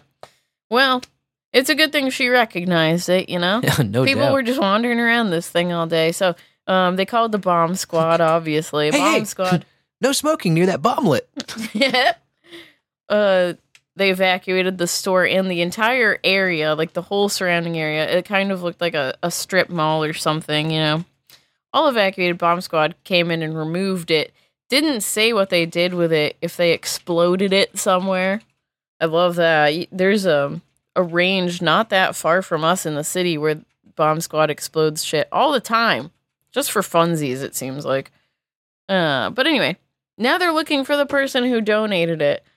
How embarrassing would that be if you just forgot about it? It was in like a treasure box or something. You're like, oh, fuck. Because it said that they also took ammunition, which, hey, I think a thrift store should be able to sell some ammunition if it gets donated, you know? Don't you? I Ammo? think it's uh, I think it's uh, probably one of those things that is overregulated by the state and federal government. Oh, absolutely. Yeah. So once they see it, then yeah, they, I guess they are obligated to do something Yeah. about it and remove it Yeah. from the store. Oh, you got to fill out a 1045 just to Yeah. be able to buy, sell, or yeah. It's a You're right. fucking. But the ammunition by itself isn't dangerous. A live bomb, yeah. A live see the- bomb is uh, You don't want people around it that don't know what they're doing, yeah. i.e., little children. Same is true for the ammo, Anyone. for sure. okay, fair enough. Not gonna let the kids play with bullets. But they could put it in the glass case up front, That's true. They along could with put the it- live cluster bomblet. put a put a live cluster bomblet in the case up front yeah, you know. next to the NES. Then when they go to pull it out, bam! that would be so scary. Not worth it. No, no. Bomb squad came through. Wasn't even a pink tag. Yeah, it's not even half off today. oh, oh well. Weird story out of New York City this weekend. Um, a guy went in to this building trying to access his safe deposit box. Well, the building his safe deposit box happens to be in is also known as the World Diamond Tower, as it homes several jewelry businesses. And so, while going to his deposit box, he became trapped by the very crazily steel reinforced concrete walls of a chamber that protects everything up there. The vault, shall we call it. And he was able to get in touch with, you know, the police department, and then they called in the fire department. And they started working to free him, the fire department, because they've got the tools to get through these walls and stuff. They worked at it for 10 hours and then decided, you know what, this isn't a good idea. We might actually put him at risk because to get through all this steel, we're going to have to pull out the torches, and then that's going to heat up the environment that he's in. So uh, you might want to just wait until the vault timer come, kicks in and opens the doors in the morning. Oh my god. And that just was crazy to me that they would even put in the 10 hours of work and not just say, hey, man, you know what? The vault door's open in the morning. You're going to have to sleep it off. And so that's what happened. 7 a.m., timer goes off, doors open. He's a free, unharmed dude, Damn. just locked in for the night. An attempt was made. But that seems What if, suspicious what if this is that- just a uh, publicity stunt for the safe code?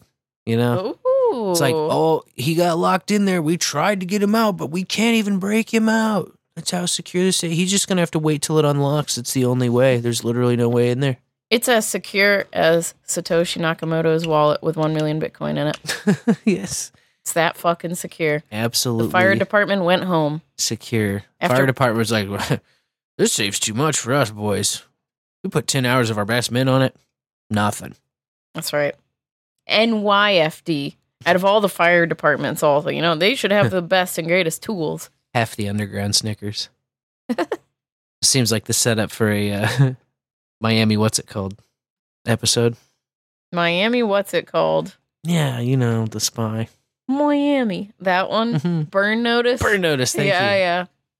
Yeah, Slipped yeah. my mind. Slipped my mind. I could see that. Thing- yeah, yeah. Things do tend to slip our minds here in the bowl. so high. mm-hmm. My darling.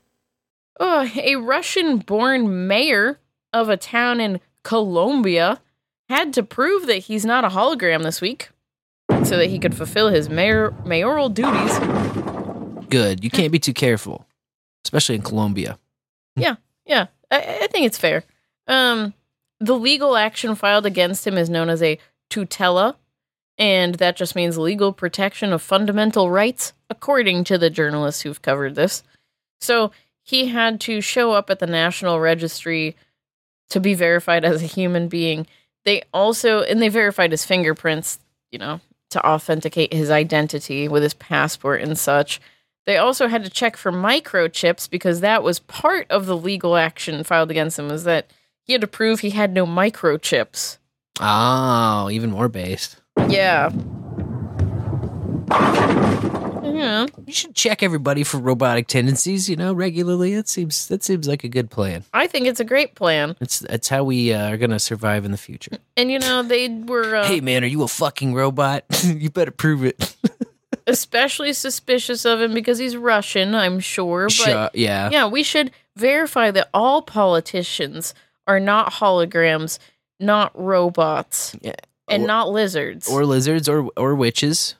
Mm, that one's a little trickier, but I guess we could just pour buckets of water on them all. Uh, you weigh him, uh, uh, him or her against a goose, Yeah, and that's how it's done. the Yeah. goose is going to be heavier than a witch. No, no, no. If the witch is heavier than the goose, then Oh yeah, Mhm. I thought they could go light as a feather though.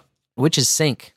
Yeah, that's another one, right? We can just toss them in. hmm Yeah, there's there's ways we can figure There's it way out. start laying stones on There's top known- of them. This was a very popular one back from my neck of the woods. You know, there are certain tests known to science. Yeah. Okay, that's what I'm trying to say. They won't be crushed under the weight of all these stones. I guarantee it. And then like, the person's crushed. Oh well, well, you know, We are stronger than their magic.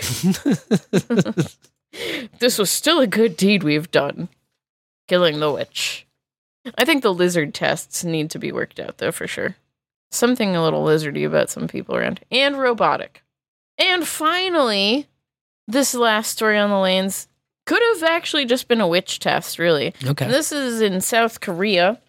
A man in his 40s, uh, employed by a company that installs industrial robots, was sent to a plant that packs vegetables for export to other Asian companies. Um, he was sent there to examine whether the machinery was working correctly when a robotic arm grabbed him, mistaking him for a box of vegetables, pushed his body against the conveyor belt, and crushed his face and chest. Yes. So, uh, Wow, I'm stunned.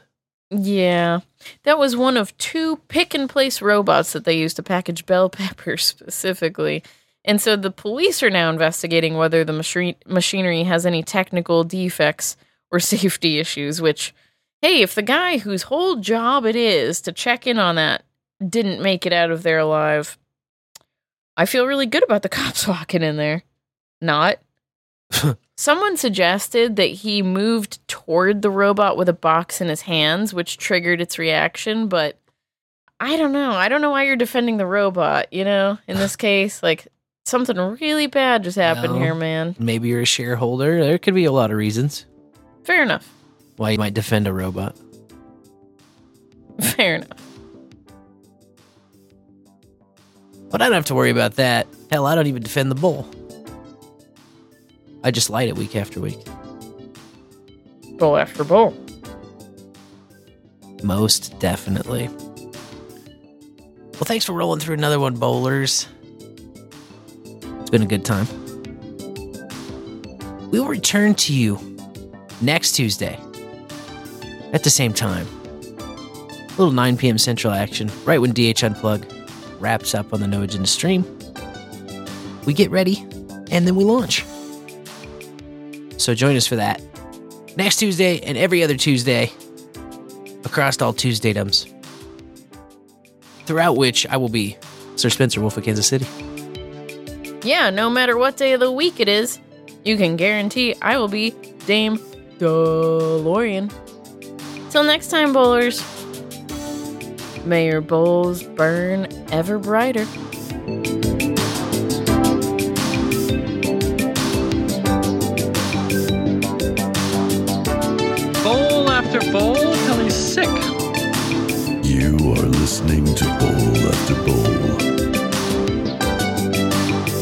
You can't. I'm sick of your fucking smoke. I mean, come on. It's never going to be anything interesting. Stupid! You're so stupid! Don't tell him we're high. Listen, we may be a little high. I mean, late. bowlafterbowl.com.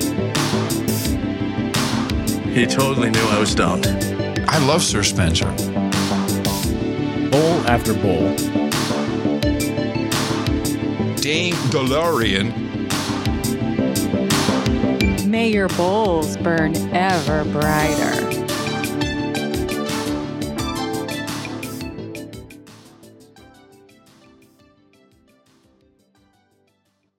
And that's uh that's a tap. That's a wrap of the old bowl. It's a tap tap tap on the cached bowl. It's cached.